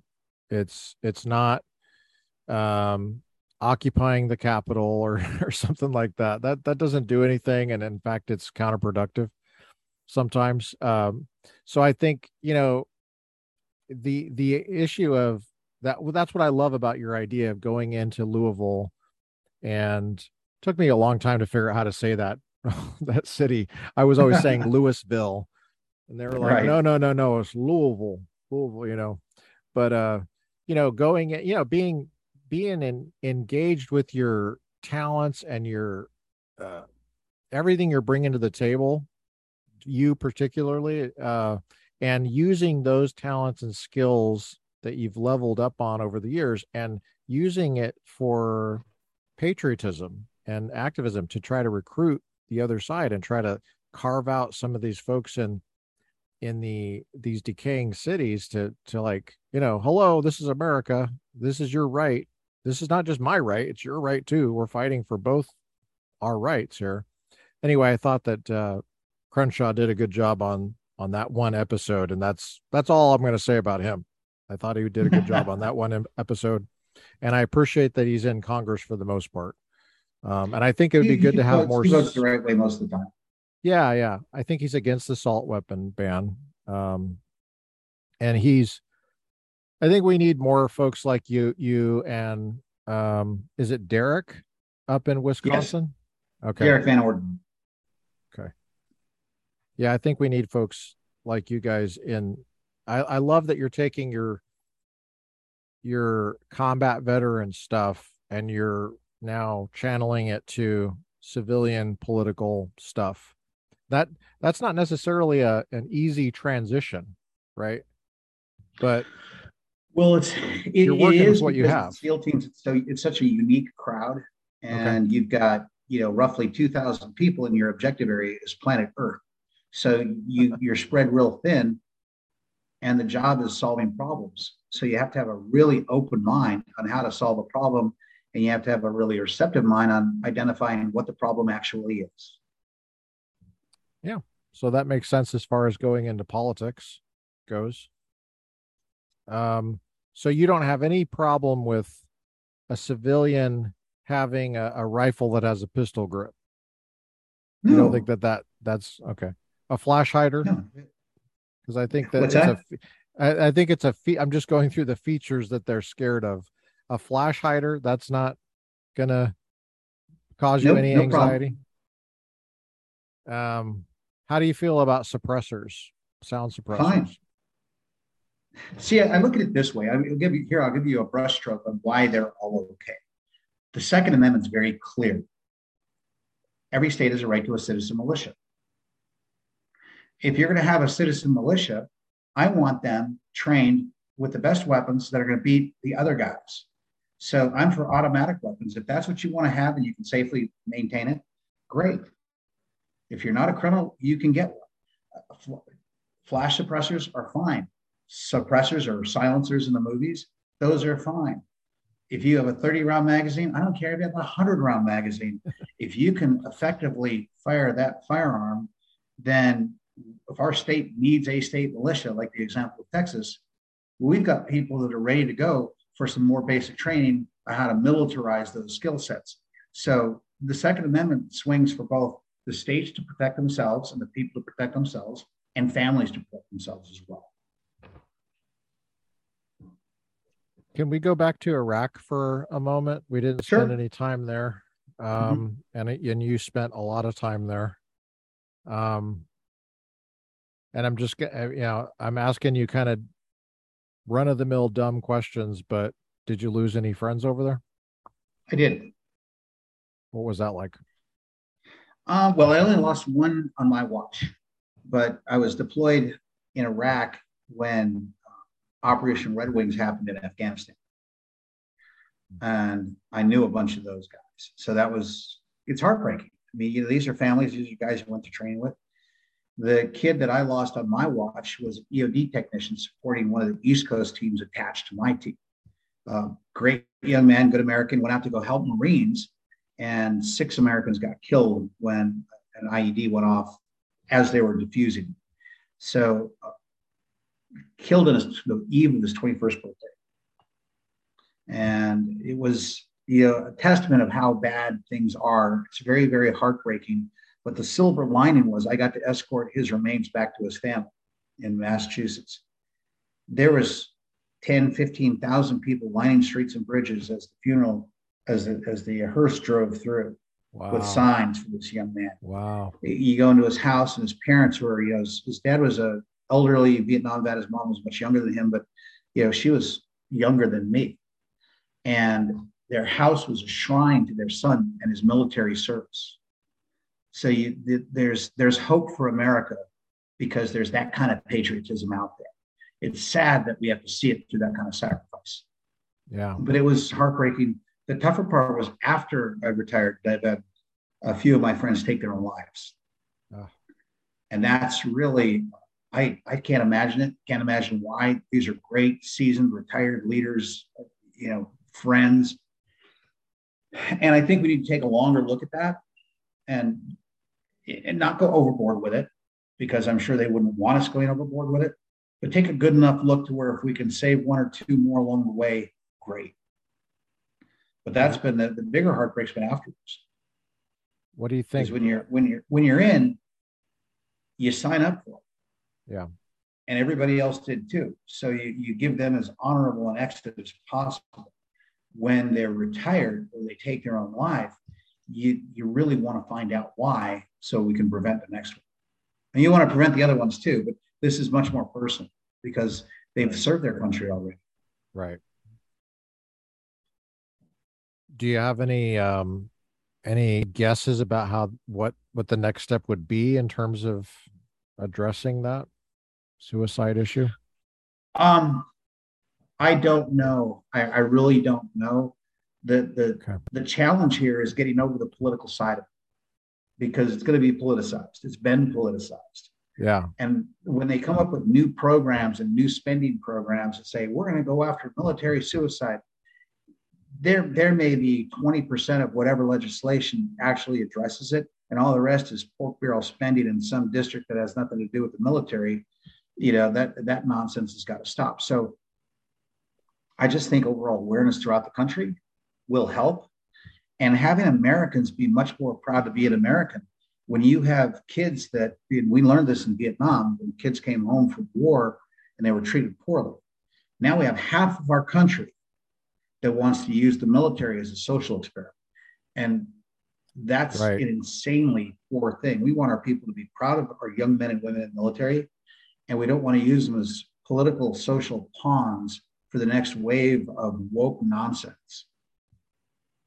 Yeah, the the the that that bothers me too because I think it loses sight of the fact that the military is there to win wars. It's just it's we're there to fight and win.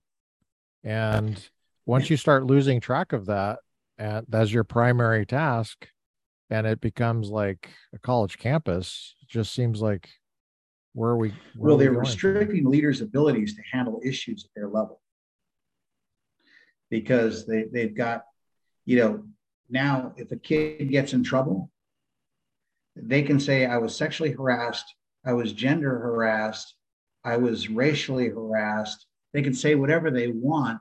And it's actually, a, a, you know, political correctness is a new form of bullying, but they've treated that, they've taught the very lowest ranking people how to bully up their chain of command and get away with it. So good order and discipline's got challenges now that it's never had before in the military. Say that one more time, Larry. You said it's restricting leaders' ability to, to address issues at their level. Right. Yeah, there's too much bureaucracy. In other words. Well, they they've empowered very junior people to be able to bully their entire chain of command. Ah, yeah. Yeah, through political correctness. Wow, that's a really, really interesting way to put it. I don't think I've ever heard it put that way before. Yeah, that that uh that's not good. That that that's no, there's the opposite of the way it's supposed to be. To, yeah, there's commanding officers and command master chiefs that are afraid, literally afraid to employ reasonable good order and discipline because of the repercussions of an accusation up the chain of command alone. Oh man. That's devastating. I don't think we're we're yet we have re- we're ready for that. I mean, as far as the consequences of that, that's going to be devastating. Well, it's it's it's just like some of the things that happened when Afghanistan kicked off. Okay, we had an enemy that fought back. Yeah, and it, it, it cleaned up a lot of the military that was you know, the kids that were there to get. I, I just joined to get my college education. not to serve patriotically. Oh. So that got cleaned up quite a bit. And the, the next conflict, China or Russia, will be formidable and mm. will be challenged, will be pressed. And all of that nonsense in our military will be the first wave of casualties. Yeah. Because we'll have to reharden America and reharden our military to being a machine that goes out there and destroys the opposition. And, and America is not quite ready for that. So the first wave won't be good for us. I'm wondering there's what... a lot of good patriotic. There's still a lot of good patriotic sure. Americans out there that are tough as nails that will show up on game day. They're just not on the team right now. Yeah, and the system is weird now. It just feels like the system isn't the way it used to be. It, it feels like, um, to me, I see these officers. They're going through college and I teach college, and so I know what the campuses are like. They're totally crazy, and I, I, it makes me sick to my stomach to see that this is what's being pumped out into America. And what you're seeing is it that makes perfect sense that the officers would bring that into the military, at least some of them. And so I'm not sure how much of this is top down or bottom up, like it's just entitlement, but it seems like it has to be legitimated from the top down. It is um, from the president down. So I don't oh, know. I was or, I was in under Obama. Yeah. And under Obama, we had to do these general military trainings in the SEAL teams, three to four hours a week, where oh, we'd get in and get taught, you know, how to be okay with homosexuality classes, things like that. Um, wow. Um, how to be okay with gender differences in combat. Oh my God. No, we want to be concerned about shoot, move, and communicate, care about nothing else. And that's really right they, they've inundated the entire military from the top down Yes. with this politically correct, military invasive takeover. Hmm. But it's weakened our military in no uncertain terms. And you were seeing the weakening of it while you were active duty? I was Wow. What was your last year on active duty? 2013. Okay. So yeah, you were pretty far into Obama during that time. So there was a, a noticeable shift from Bush to Obama during your time in terms of these GMTs. Oh geez. For did you did you say that right? Did I get that right? You you had GMT, Four General four Military five. Training, they call them. you said four to five hours a week of GMTs? Three to five hours a week. Three to five hours a week? Really? now. Wow. Jeez. And what we would do is we wouldn't do them for a couple of months and then sit everybody in a classroom for two or three days and just get them all done. Huh. Okay. Wow, I, de- I definitely don't remember anything like that when I was I was in under uh, under Clinton, and yeah, we didn't have anything like that. That's interesting, man. It's just I just I feel so old talking to you right now. Seriously, you feel like Oh, younger than if- me. If it helps, I was in under Clinton as well. Yeah. Okay. Well, that does help. But man, holy cow. That's that's crazy. So that's eh, was that ever an issue in the in the teams like homosexuality? Do you feel comfortable saying? I don't know if you want to say. No, there's, I mean, you got to figure in every group of society, there's going to be that 1.6% Sure. that nobody knows about. And it was never an issue. I mean, if it came up, it was dealt with and done. It wasn't even really talked about because Right. it wasn't something that you, you were you were concerned about other things. Yeah. More concerned about, you know, on the social side, your teammates, their families, your family. On the internal side, your skill sets as an operator. Gotcha. shoot, move, communicate, do a good job. They- those were much more important things about than periphery nonsense, like who's sleeping with who. Nobody cared. Hmm. And you know, now it's an it's an emboldened and empowered thing. So it's become Yeah. a centerpiece instead of periphery nonsense. Yeah. And I'm sure for that 1.6% of our population, it's not periphery nonsense to them. But that's not the military's job.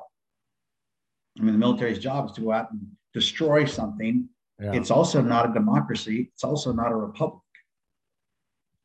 I mean, if you want to look at our military holistically, it's a communist regime designed to protect a republic. Hmm. Because Yeah. you lose rights in the military.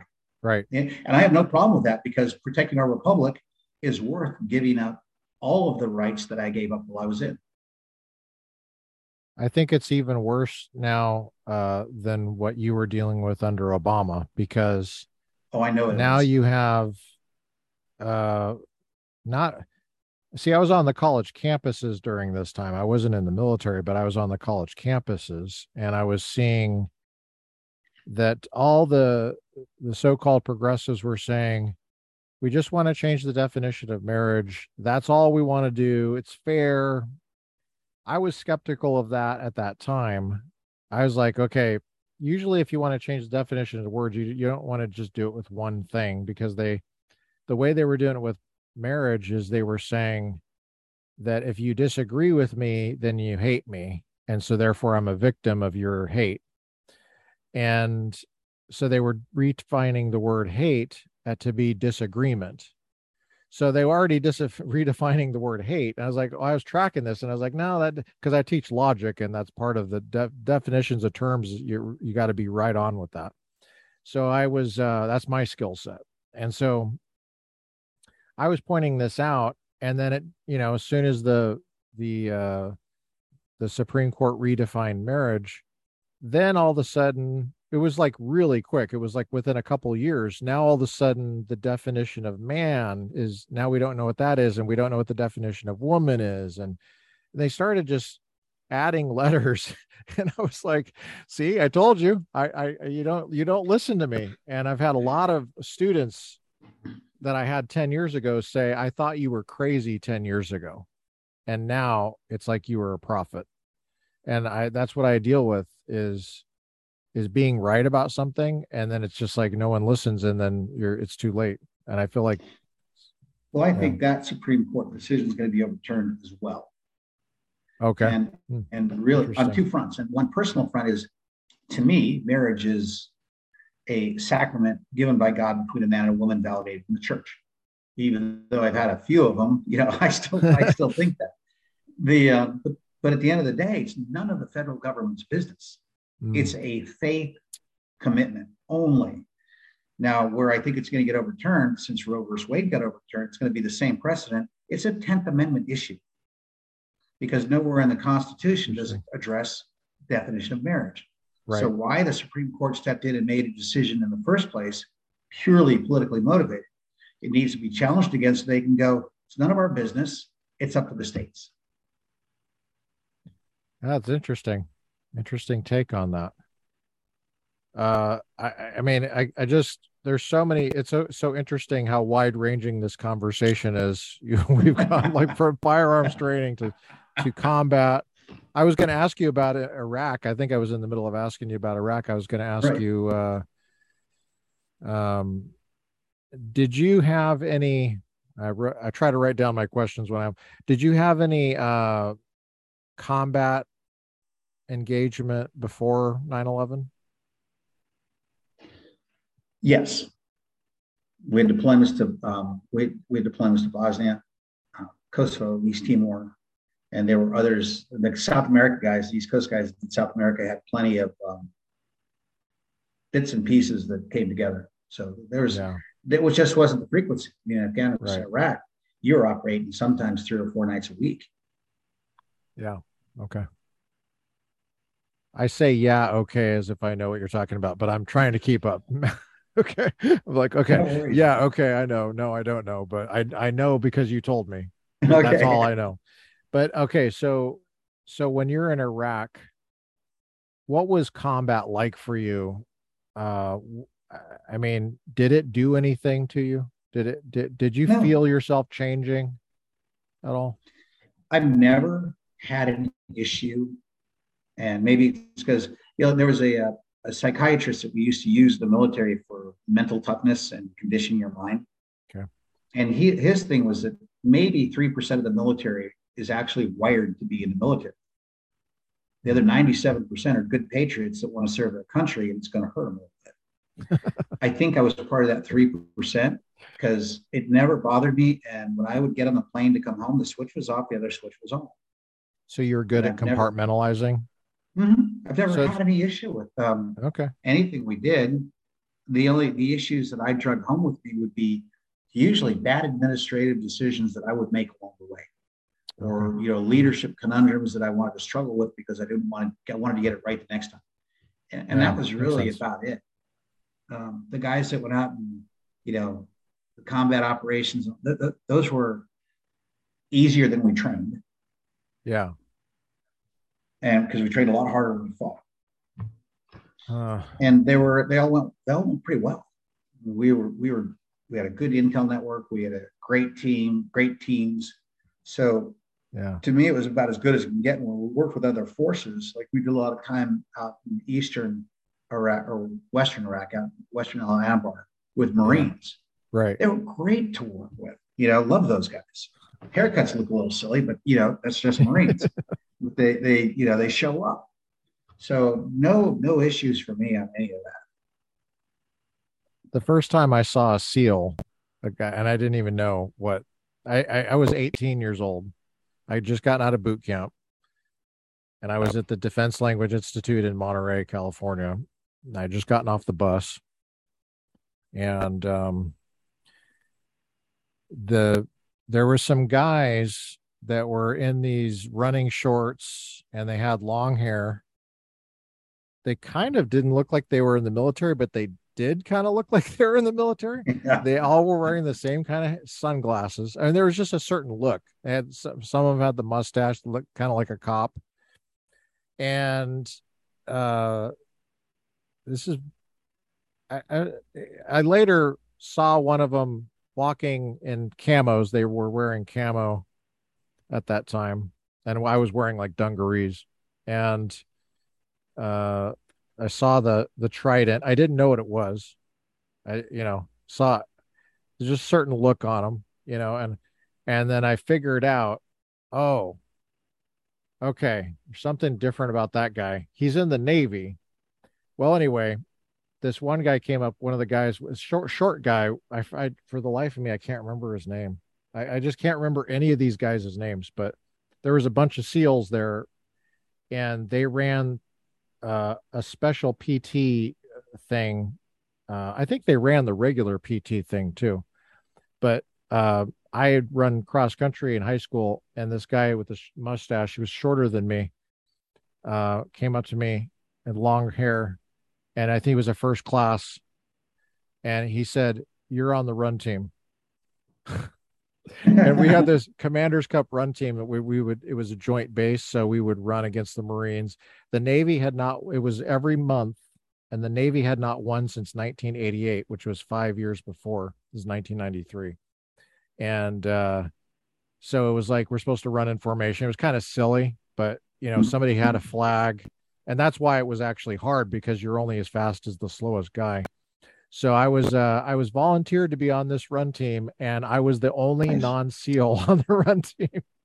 and that's awesome. Good for we, you. We were missing we were missing one guy. There might have been another guy switched out that was not a SEAL, but there there was a.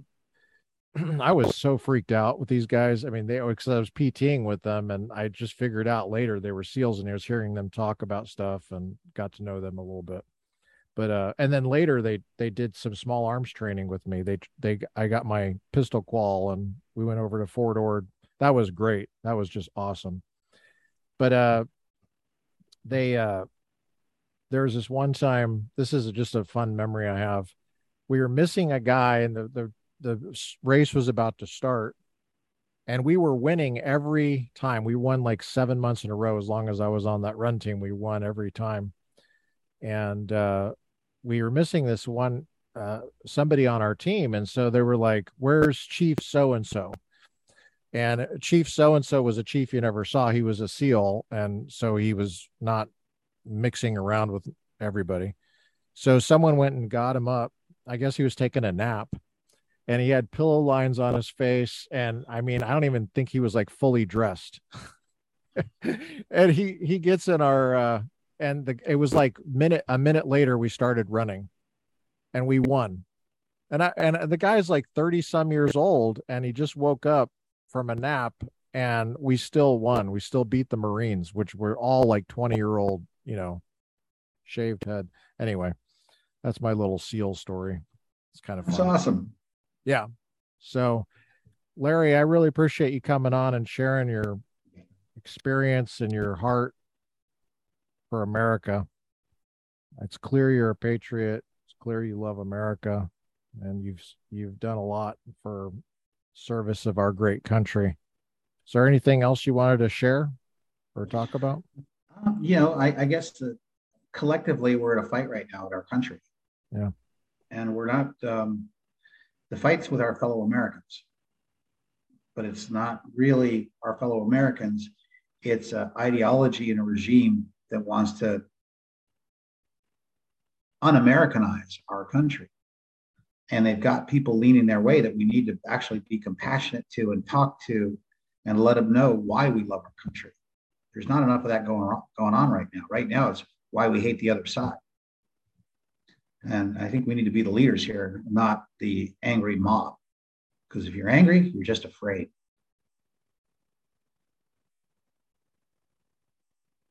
How do you how do you suggest people do that if they're struggling with anger? Try and be nicer and identify anger. What's the source? What are you afraid of? So deal with your fear. You got to identify mm-hmm. it. A lot of people are not but, aware that it's fear. So I'm I'm saying anger, you're going directly to fear. Right. I mean, there's focused motivation, there's intensity, there's there's confusion, um, chaos, where there's always opportunity. But fear is, it, anger is just a little bit more focused and heightened fear. It's an hmm. aggressive fear. So, what are you afraid of? What has it got it so got you so hot and bothered that you're so afraid that you'd rather be angry, or is this anger just an empowering tool to make a new bully out of you? Wow. You know, there's some internal questions to ask, and then we, we just we just got to be a little bit nicer, but intolerant at the same time. You know, have you been through therapy? Out Democrat the Democrats. What's that?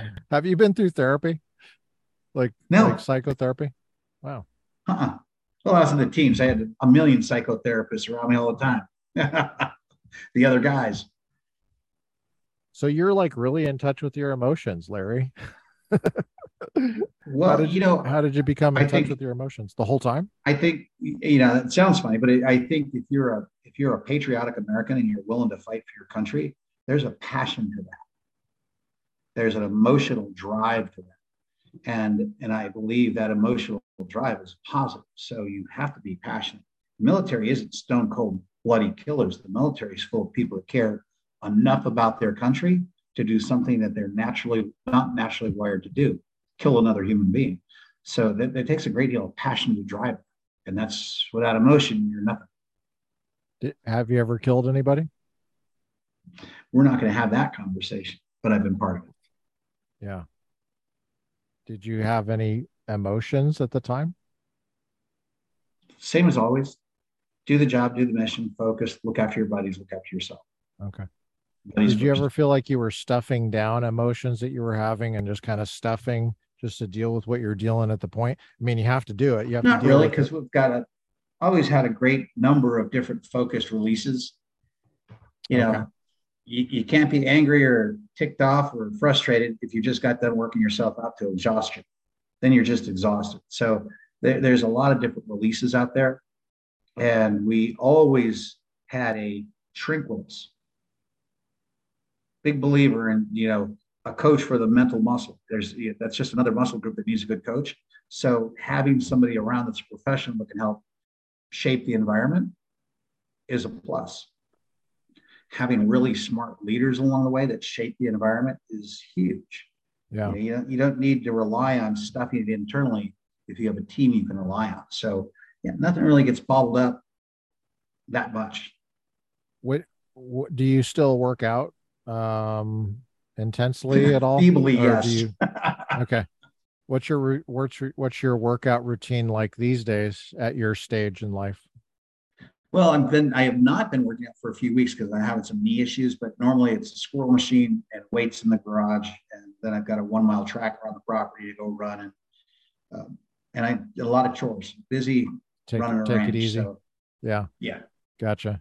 And do you, as far as community and friendship, uh, how do you go about maintaining community and friendship? Do you are you involved in a church? Do you stay in touch with people from the teams? Well, I stay in touch with the, with the old guard. I, there's guys I stay in touch with. I'm new in Kentucky. I just moved here in March, oh. so I still don't know hardly anybody. I just know a few folks here, so that that's going to take some time. But I've got folks with the horses as a catalyst. So there's a place I'll go horse, I'll go uh, cattle sorting, and yeah, getting to know some of those folks. So there's there's a few things. It's it's a slow build. Did you grow up believing in God? And I hope you don't mind if I ask you that. Absolutely, always have. Okay. And it's never even been in question. That's that's firm in your mind still. Oh yeah. Okay. Faith is always driven, and it's not. I don't. I mean, there's a lot of churches out there I don't like, yeah. because they're money making shams but they're um, you know i've never questioned faith my faith never questioned christ never questioned god. It's always been very easy for me to go oh yeah okay we're there. What was it like maintaining that when you were working uh, in the seals? Because that's a hard it job was easier to in leadership position. yeah. well i didn't go to church. I didn't go to church very often. Uh, yeah, yeah, you know just to me it's a personal thing. But when i was a uh, task unit chief or uh, command or command operations master chief or command master chief on those deployments, we'd say a prayer before we go out and off. Mm. You know, every every group's got their one guy that's the you know the resident Bible thumper. So I'd find out who that guy was, and hey, bless the bullets, bless the guns, let's go. You know, everybody's carrying grenades this time. Let's have a let's have an Our Father for the grenades. You know, it was no issue at all from the leadership position because Nobody Everybody was saying that's separation of church and state. Nobody was saying that. Well, that's not a constitutional statement, so we're still defending the Constitution. Yeah, but someone might still say it. Yeah, if they did that, I, well, here's, you'll, you'll like this. So, um, when I became a command master chief, there was one thing I made sure everybody got besides, uh, the individual sit down counseling with me, the whole command and all of our attachments. On, on the government dime, I bought everybody in the command a copy of the Constitution Wow. and made them read it. How cool is And that? When I was Wow. lo- logistics support command, I had the chiefs do homework on it. So What? people that were in the military that swore an oath to give their life for something they'd never read it, read it. that is awesome. So the idea of church and state separation, it was really never a question on my watch because all the guys knew better. Man. And I say guys collectively, there were women too. Yeah. Yeah, right, right, right. Of course. How do you feel about women in combat? I don't like it. If our job is to go out and kill the enemy with the best foot forward, then somebody who's physically weaker shouldn't be on that best foot. I mean, they allow women in combat, but they won't allow a woman in the Navy to lift more than 40 pounds unaided. So it's a political move that's sacrificing young people. Now, are there exceptions out there? Sure, but we don't need to account for those exceptions because remember, the military is not a democracy.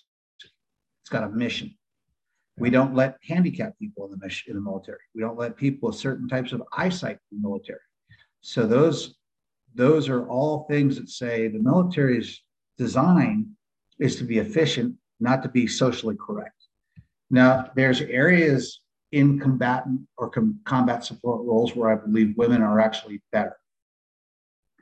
Um, Okay. uh, Like for what? instance, would for instance would be uh, women in EOD, explosive ordnance disposal, particularly on the diving side.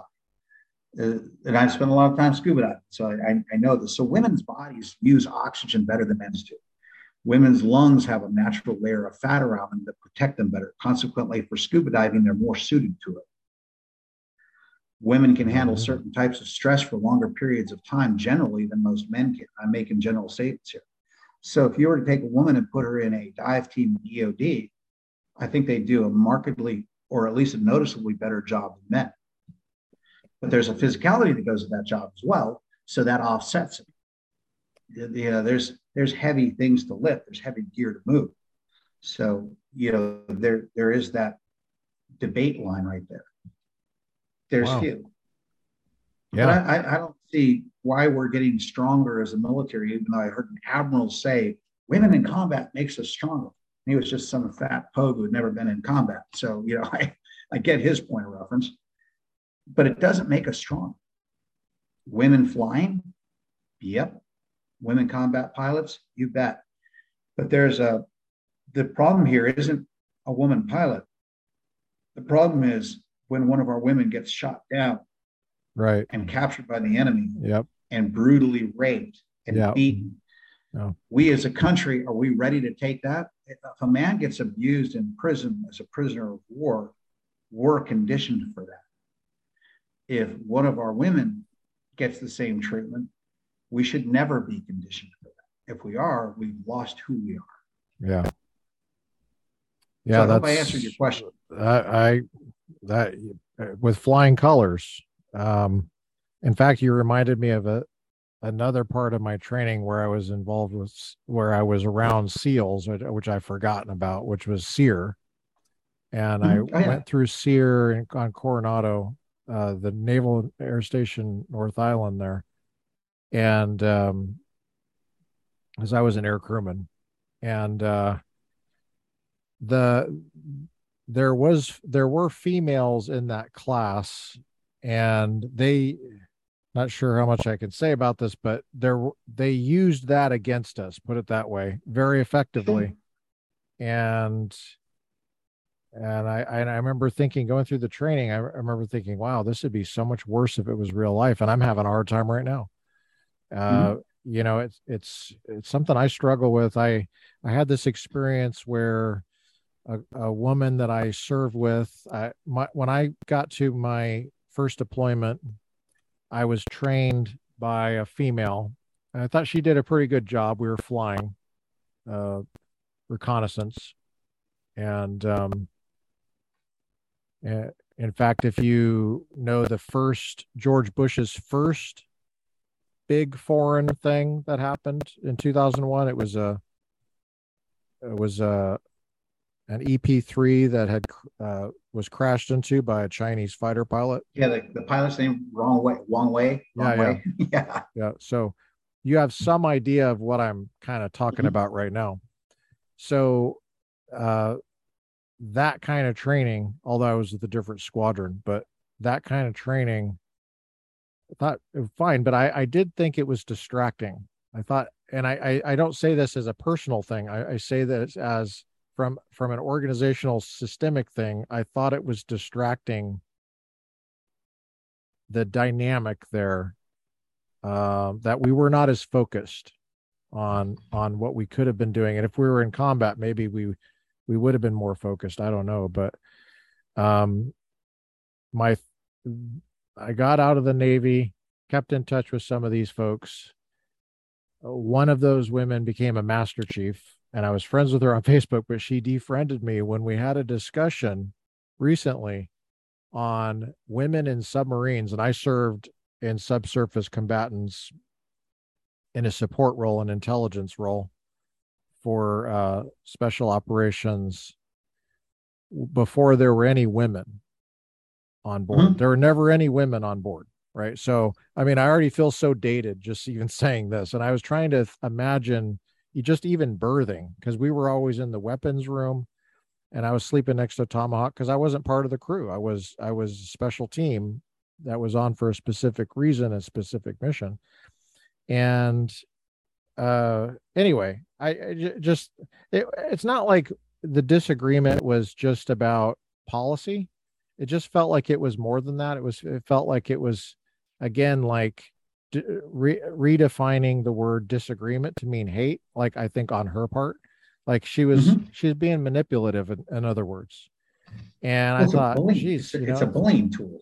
Yeah yeah. It's like it's like well i do have some experience here and i do feel like I have a legitimate point, and it's like you can't even say it with people just calling you names and and yeah, I'm not I'm not crying about it. I'm just noticing that's mistreatment. I don't feel like it's conducive to talking intelligently about this kind of thing. I just I think that if you're stuffing women in there for political reasons as a social experiment, as you call it, um, it might make people feel better and and they know how to say the right thing you know like that one the guy you were saying uh, makes us stronger you know the whoever it was a vice admiral or whatever admiral mm-hmm. was saying that well they, they know they're supposed to say that but it doesn't mean it's true right you know and and it just it just i can't imagine And maybe we're going to figure a way to do that and maybe it's the maybe the, but it's always this fairness from you know this fairness consideration uh, getting in there. And I think it clouds the issue of fighting and winning wars. And I wonder how much of our technology, the further we get from the battlefield, more we're pressing buttons and playing video games from Nevada or whatever uh, to kill people. Uh, the easier it is to say, oh, this is a bureaucracy, just like the Department of Labor or the IRS, and we have to hire anybody and then, you know, promote based on, you know, minority status or or you know these victim categories? Well the navy when i was in i had the privilege of sitting on a few chief promotion boards chief senior chief and master chief and it was a fair process. And it was a fair process that That's good. accounted for uh, women and minorities being looked at differently. So and in fact a friend of mine who was a best friend i've ever had black guy who retired from the fire department in san diego and they were having a problem with promotions. Hmm. Um, and specifically, the minorities were not being promoted with their peers with everything across all odds, all things being equal. Mm-hmm. And I said, well, here's what we do in the Navy to make sure that doesn't happen. And he actually introduced that policy into their fire department and it was implemented. So that the military has been pretty good about the promotion side of it. But the flips, the reverses happen and that's the only cases I've ever seen of of true discrimination in the military were uh, there. Well, for instance, one year there was a couple of Master Chief lesbians that were on the corpsman promotion board, and there was a massive amount of cronyism on the women that they were promoting. Hmm. Where they were caught, that board was um, they got in big trouble for it, and the Navy cleaned that up. And then I saw um, one of the ships that I was on, because as a SEAL, you go to a lot of different ships as platforms that you're operating off of. There was one ship where the command master chief and black guy and a select crew of black sailors on the ship were this mob. Hmm. And they were horrible how they treated anybody white.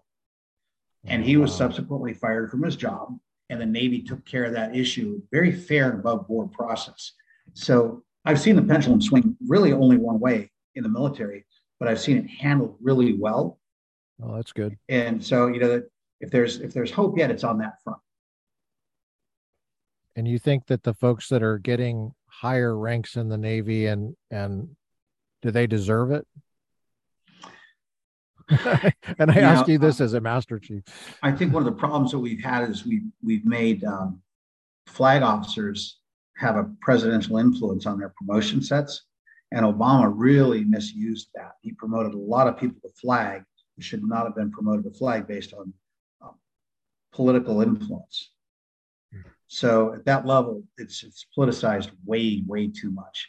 Then the Master Chief community has taken a chunk out of that book and has politicized it way too much as well.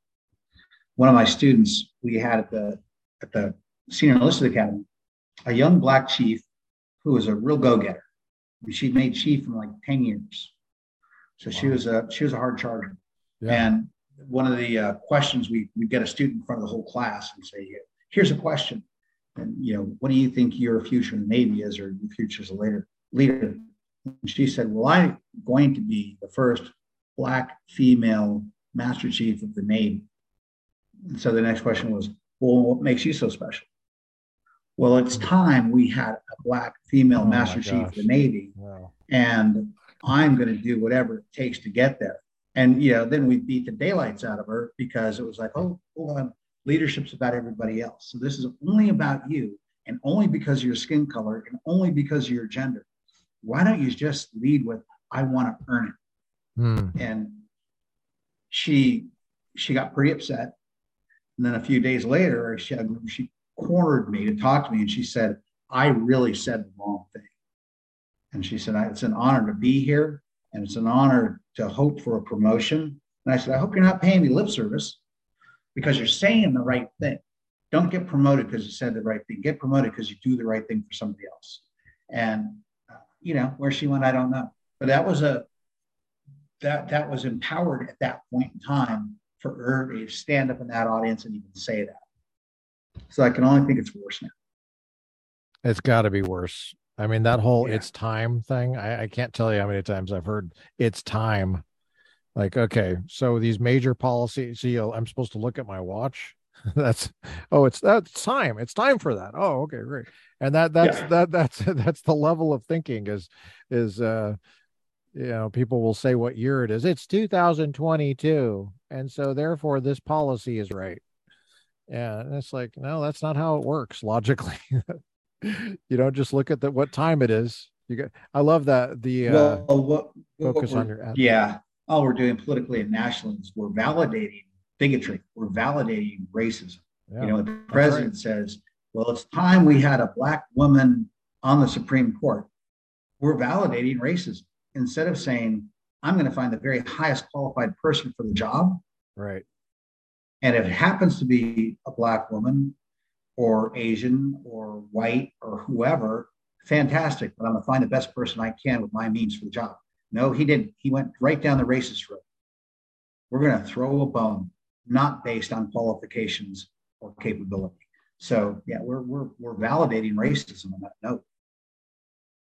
Well, that's insightful. Yeah, that's true.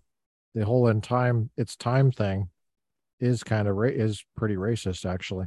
It's kind of odd too because it's like well what was it not time earlier? Like you know why why is it time today? I don't understand. Isn't this supposed to be a timeless thing? Um it's i mean i understand that there's president's down the polls you know? That's surely what's what makes it yeah time.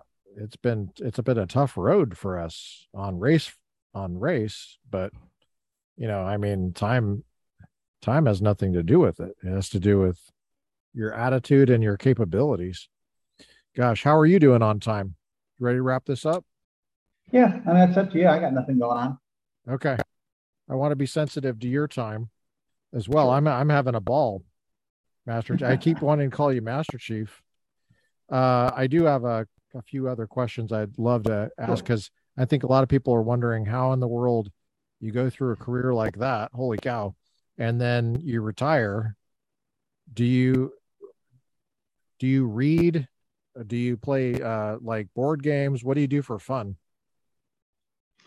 I i've got 60 acres to make into a make it look like a park. So i've got a lot oh, of gosh, trees to cut awesome. down.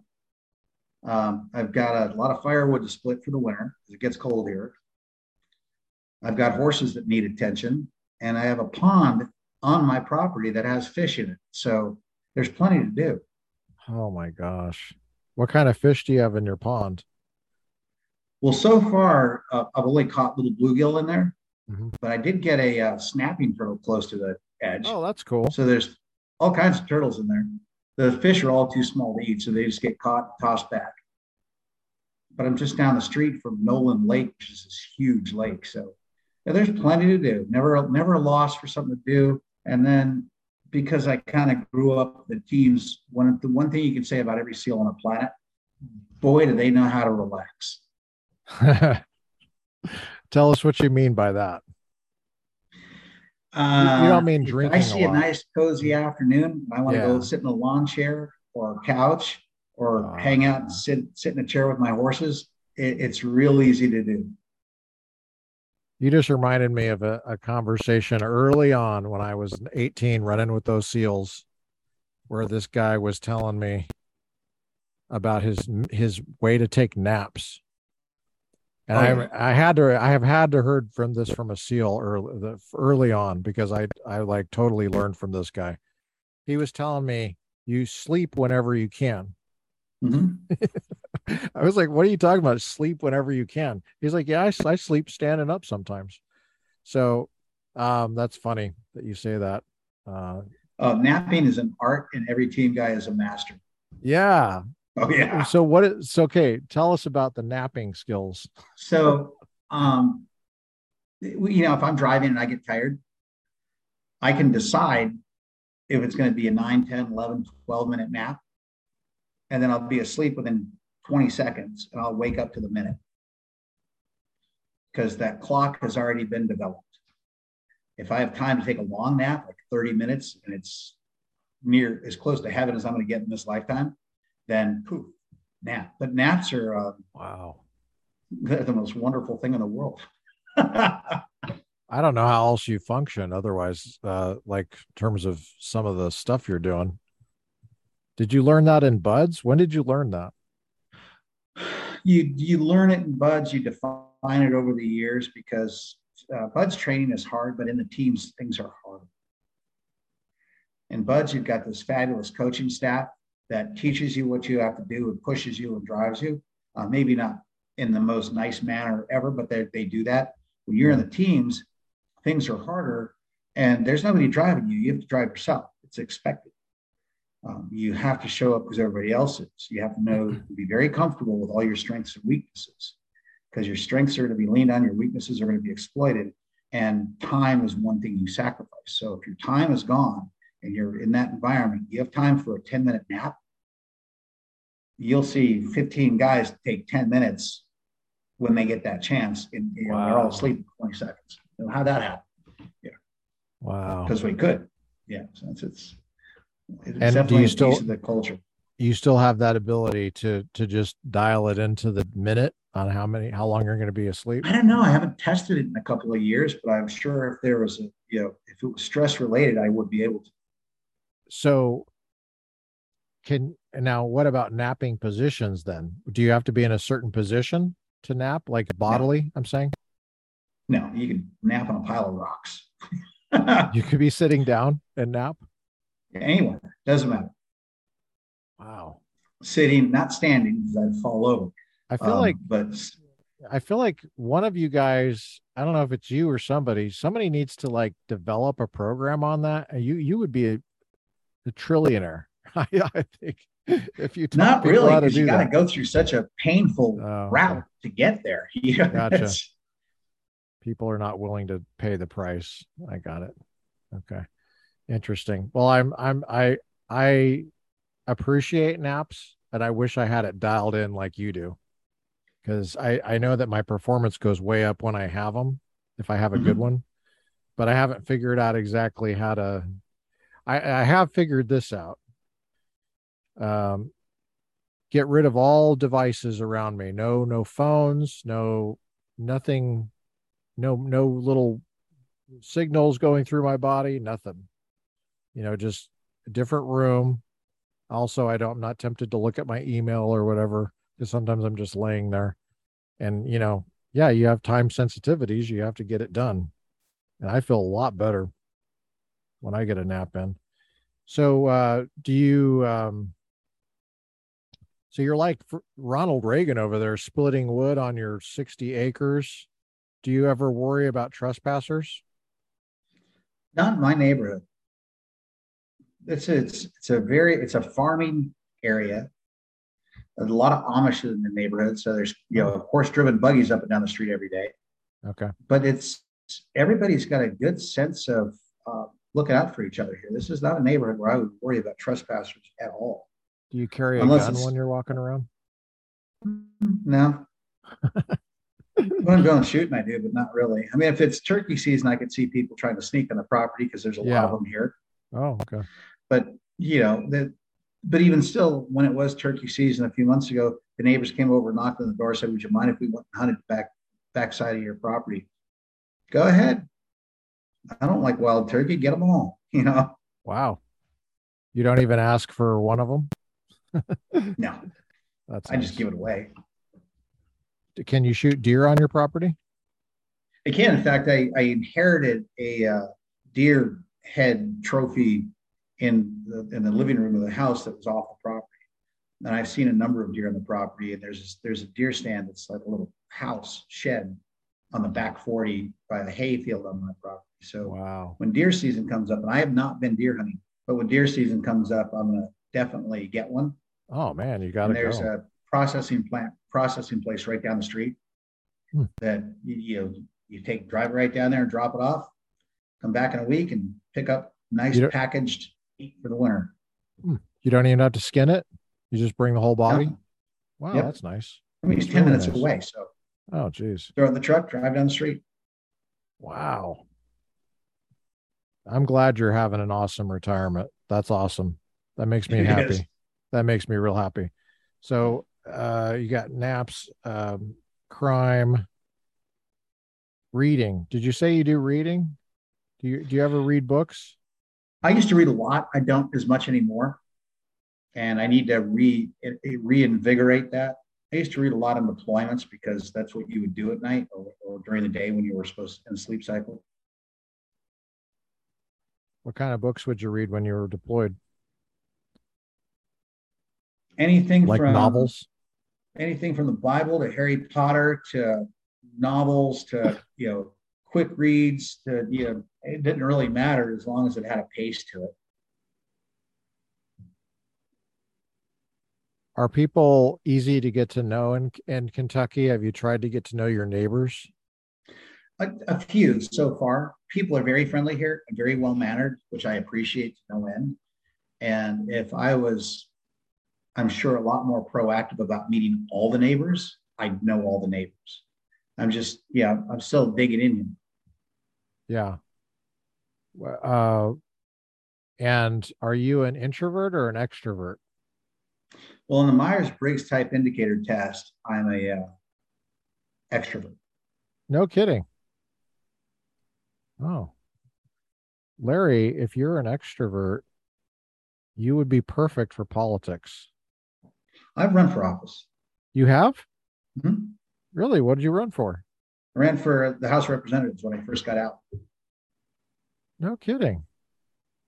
Was that in San Diego? In San Diego. It was in the district I grew up in, and uh, a guy that had been running the last two terms. This is against Susan Davis, a longtime uh, Democrat incumbent. And Nick Popaditch, a wounded Marine, had been running.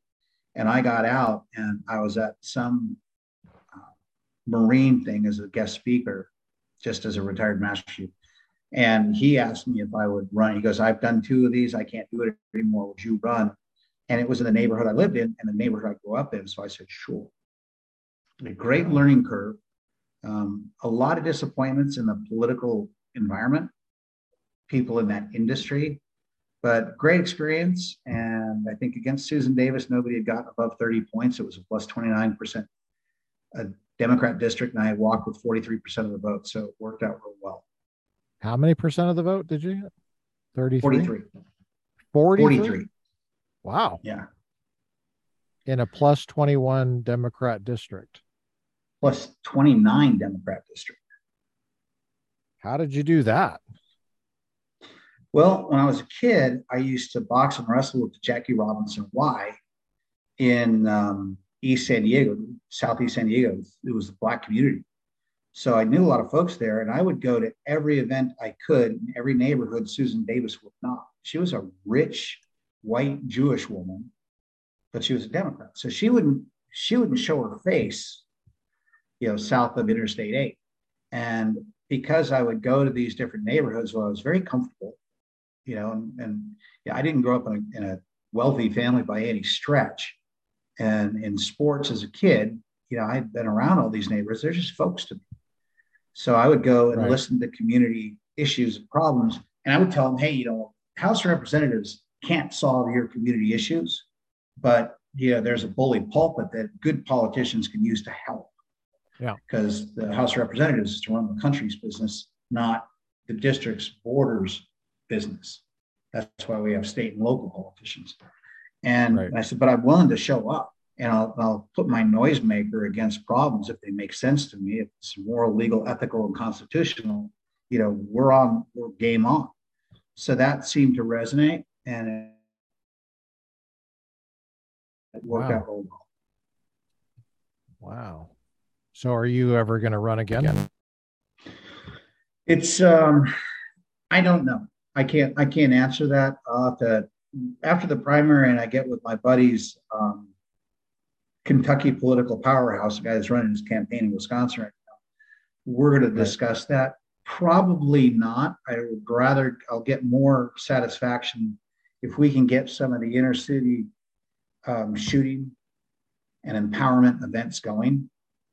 And, and Desiree's clearly the, uh, you know, the point person on women's outreach. So there's team good. effort. Well, that's good. So the, uh, yeah, that's, that that will give me a lot more satisfaction than traveling to the House of Representatives to work in that swamp, you know, right. A third yeah, of my time. I agree with that. That's really good. Yeah, that what are you going to call that outreach effort? Do you have a name for it? No idea yet. Uh, I got to come up with something snappy. No, I, no idea. Yeah. Yeah, a real a real problem for Nazis, I think I'll call it. yeah. maybe shorten it a little bit something that's uh, you can say because people have a short attention span but um that that's all really good. So do you think Just derek is crime good? reduction. I think yeah, it's what yeah, we'll yeah. call it just crime reduction. Do you think that maybe you could name it after otis mcdonald or something. There's something there. Then people google otis mm-hmm. mcdonald and go oh he was black and that yeah, whole story that's a good idea. Yeah honor him you know, uh, he. Um, oh, I was going to ask you: is uh, is Derrick in Wisconsin? Is he going to win? You think? Yeah, he's polling yeah. really well now. Uh, he's had some real good support. I think he's raised probably five or six million dollars, which is real helpful. He's he's an open door guy, kind of guy, so he's he's not going to not talk to anybody. Yeah, and and he like like most team guys that are in politics, he'll show up in any neighborhood. He doesn't care. he really wants, he's authentic about what he's doing. He's authentic about being a uh, pure constitutionalist. So hmm. it makes him freedom loving and embrace every American, not not just you know our side. Yeah, and kids will love him because he was SEAL. mm-hmm. What what kid would like not want that? What what teenager? You know, there is a way to look like a SEAL. He doesn't look like a SEAL. Really? What yep, do you mean? Of doesn't that? look athletic, unassuming, nice guy, you know, and he was a really good SEAL. Huh. You know, I can't quite tell because you're kind of in the dark, but I can't tell how long your hair is. Um, eh, you don't look like I, I can't yeah, tell I, how long it is. You don't look like a SEAL haircut to me. Maybe you're senior enlisted or something. I don't know. Yeah, I've kept it shorter throughout the years just because when my hair grows out, it looks like a poodle. So I hope he short. does win. Um, yeah, and I, I'm really loving all the the the uh, strategic element of how you're thinking. I think that needs to catch on all across the country in different different of these states where there's uh similar stuff going on where I, I I've always kind of wondered places like Kentucky whether how how strong the Second Amendment community is. And I think some of these states that are really solid on the Second Amendment, they get kind of lazy and they get like thinking like everything's going to be okay. And then, you know, they're not really organized. Well, the other thing too is so. what I now Kentucky, the Second Amendment is very strong everywhere but Louisville, Lexington, Bowling and the thing that I found out since I was in California, and this was pointed out to me, I'm hypersensitive because of living in California. California is anomalous. California, New York City, Chicago, Detroit, those are all anomalies of normal Americans. Yes. They're crazy. They're insane. Yeah. But the rest of the country is actually a lot better. Yeah. So, right, uh, you know, right. I would love if I was going to have a a pinnacle of all this that I could say, okay, now go ahead and shoot me because I'm done. and that would be teaching small arms classes in south side of Chicago and having the room filled with 100 people every time. Oh man. Because how do then you we're empowering citizen create that and it ha, we it will be funded, I guarantee you. Ha, ha, I mean, how, do you have any idea how that would be structured and funded? Not well, the, the funding. So you can't, we'll get no funding from Democrats in Illinois because their power base is based on yeah, a massive of amount of people they keep down and they keep dependent. Right. It's Nazism. So would would the Republicans fund that? I think after it caught on, if it looked like something they could get political horsepower out of, they would there's a lot of individual Americans out there yeah. funded. In, individuals. Um, I think yeah. Glock North America would probably be a good sponsor. I think Smith and, West, Smith and Wesson, who just moved from Massachusetts after, you know, century because of how bad things are. I think they would be a reasonable sponsor. I don't think getting sponsors would be that difficult. Okay. But my test bed is going to be Louisville. Okay. And and I want to politically test the waters because there's going to be more people fighting it politically in Louisville than not. I mean, the program we were doing in California really that Desiree uh, Payne actually started was women's outreach under Sheriff Chad Bianco in Riverside's yeah, yeah. county. So I, I would be the range safety officer and run the range, and uh, Desiree would get the class. And the outreach was mostly, you know, mostly women, mostly minorities, and they all left wanting to go buy themselves a handgun. They all left in love with the idea and a smile on their face.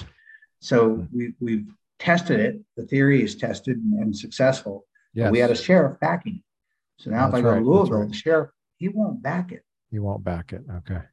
He's a dyed in the wool Democrat that's been there for uh, decades. Huh.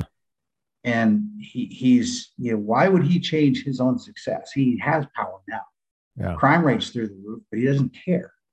Yeah. And when you're fighting apathy, you can't fight apathy or the source of it. You have to fight with the people that still do care. So I got to go find those people. Wow. And that's my challenge. Yeah. Well, we uh, you're going to have uh, people thinking about you and wanting to support you, I think, after hearing you. And I'll bet praying for you as well. Oh, that's wonderful. On, the, on that, on that. Yeah, that yeah, I mean, you got me sold on this. I mean, this this sounds like the key for for states like Kentucky.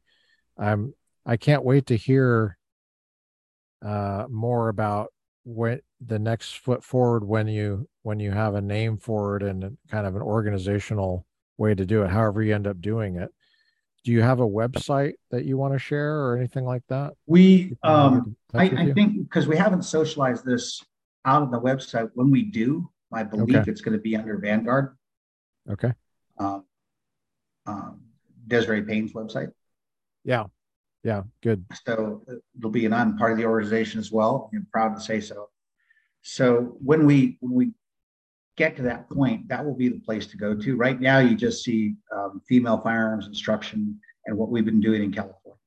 So that's that will be where it goes, but not yet. We're not ready for prime time quite yet. Okay. Well, I might have to uh, because of the assault weapon ban and being considered in the Senate. Uh, I might have to uh, speed up the release of of Desiree's uh, episode and your episode here because we ended up talking about it. And uh, I mean, got a few people ahead of you in terms of posting, but I'm going to switch some things around and get you guys up before before that because of the politics of the whole thing. Great. And uh, yeah, I've really enjoyed this uh, this time with you. Thank you for sharing everything that you shared and thank you for your service as well. I appreciate the, it's an honor to be here to appreciate the opportunity.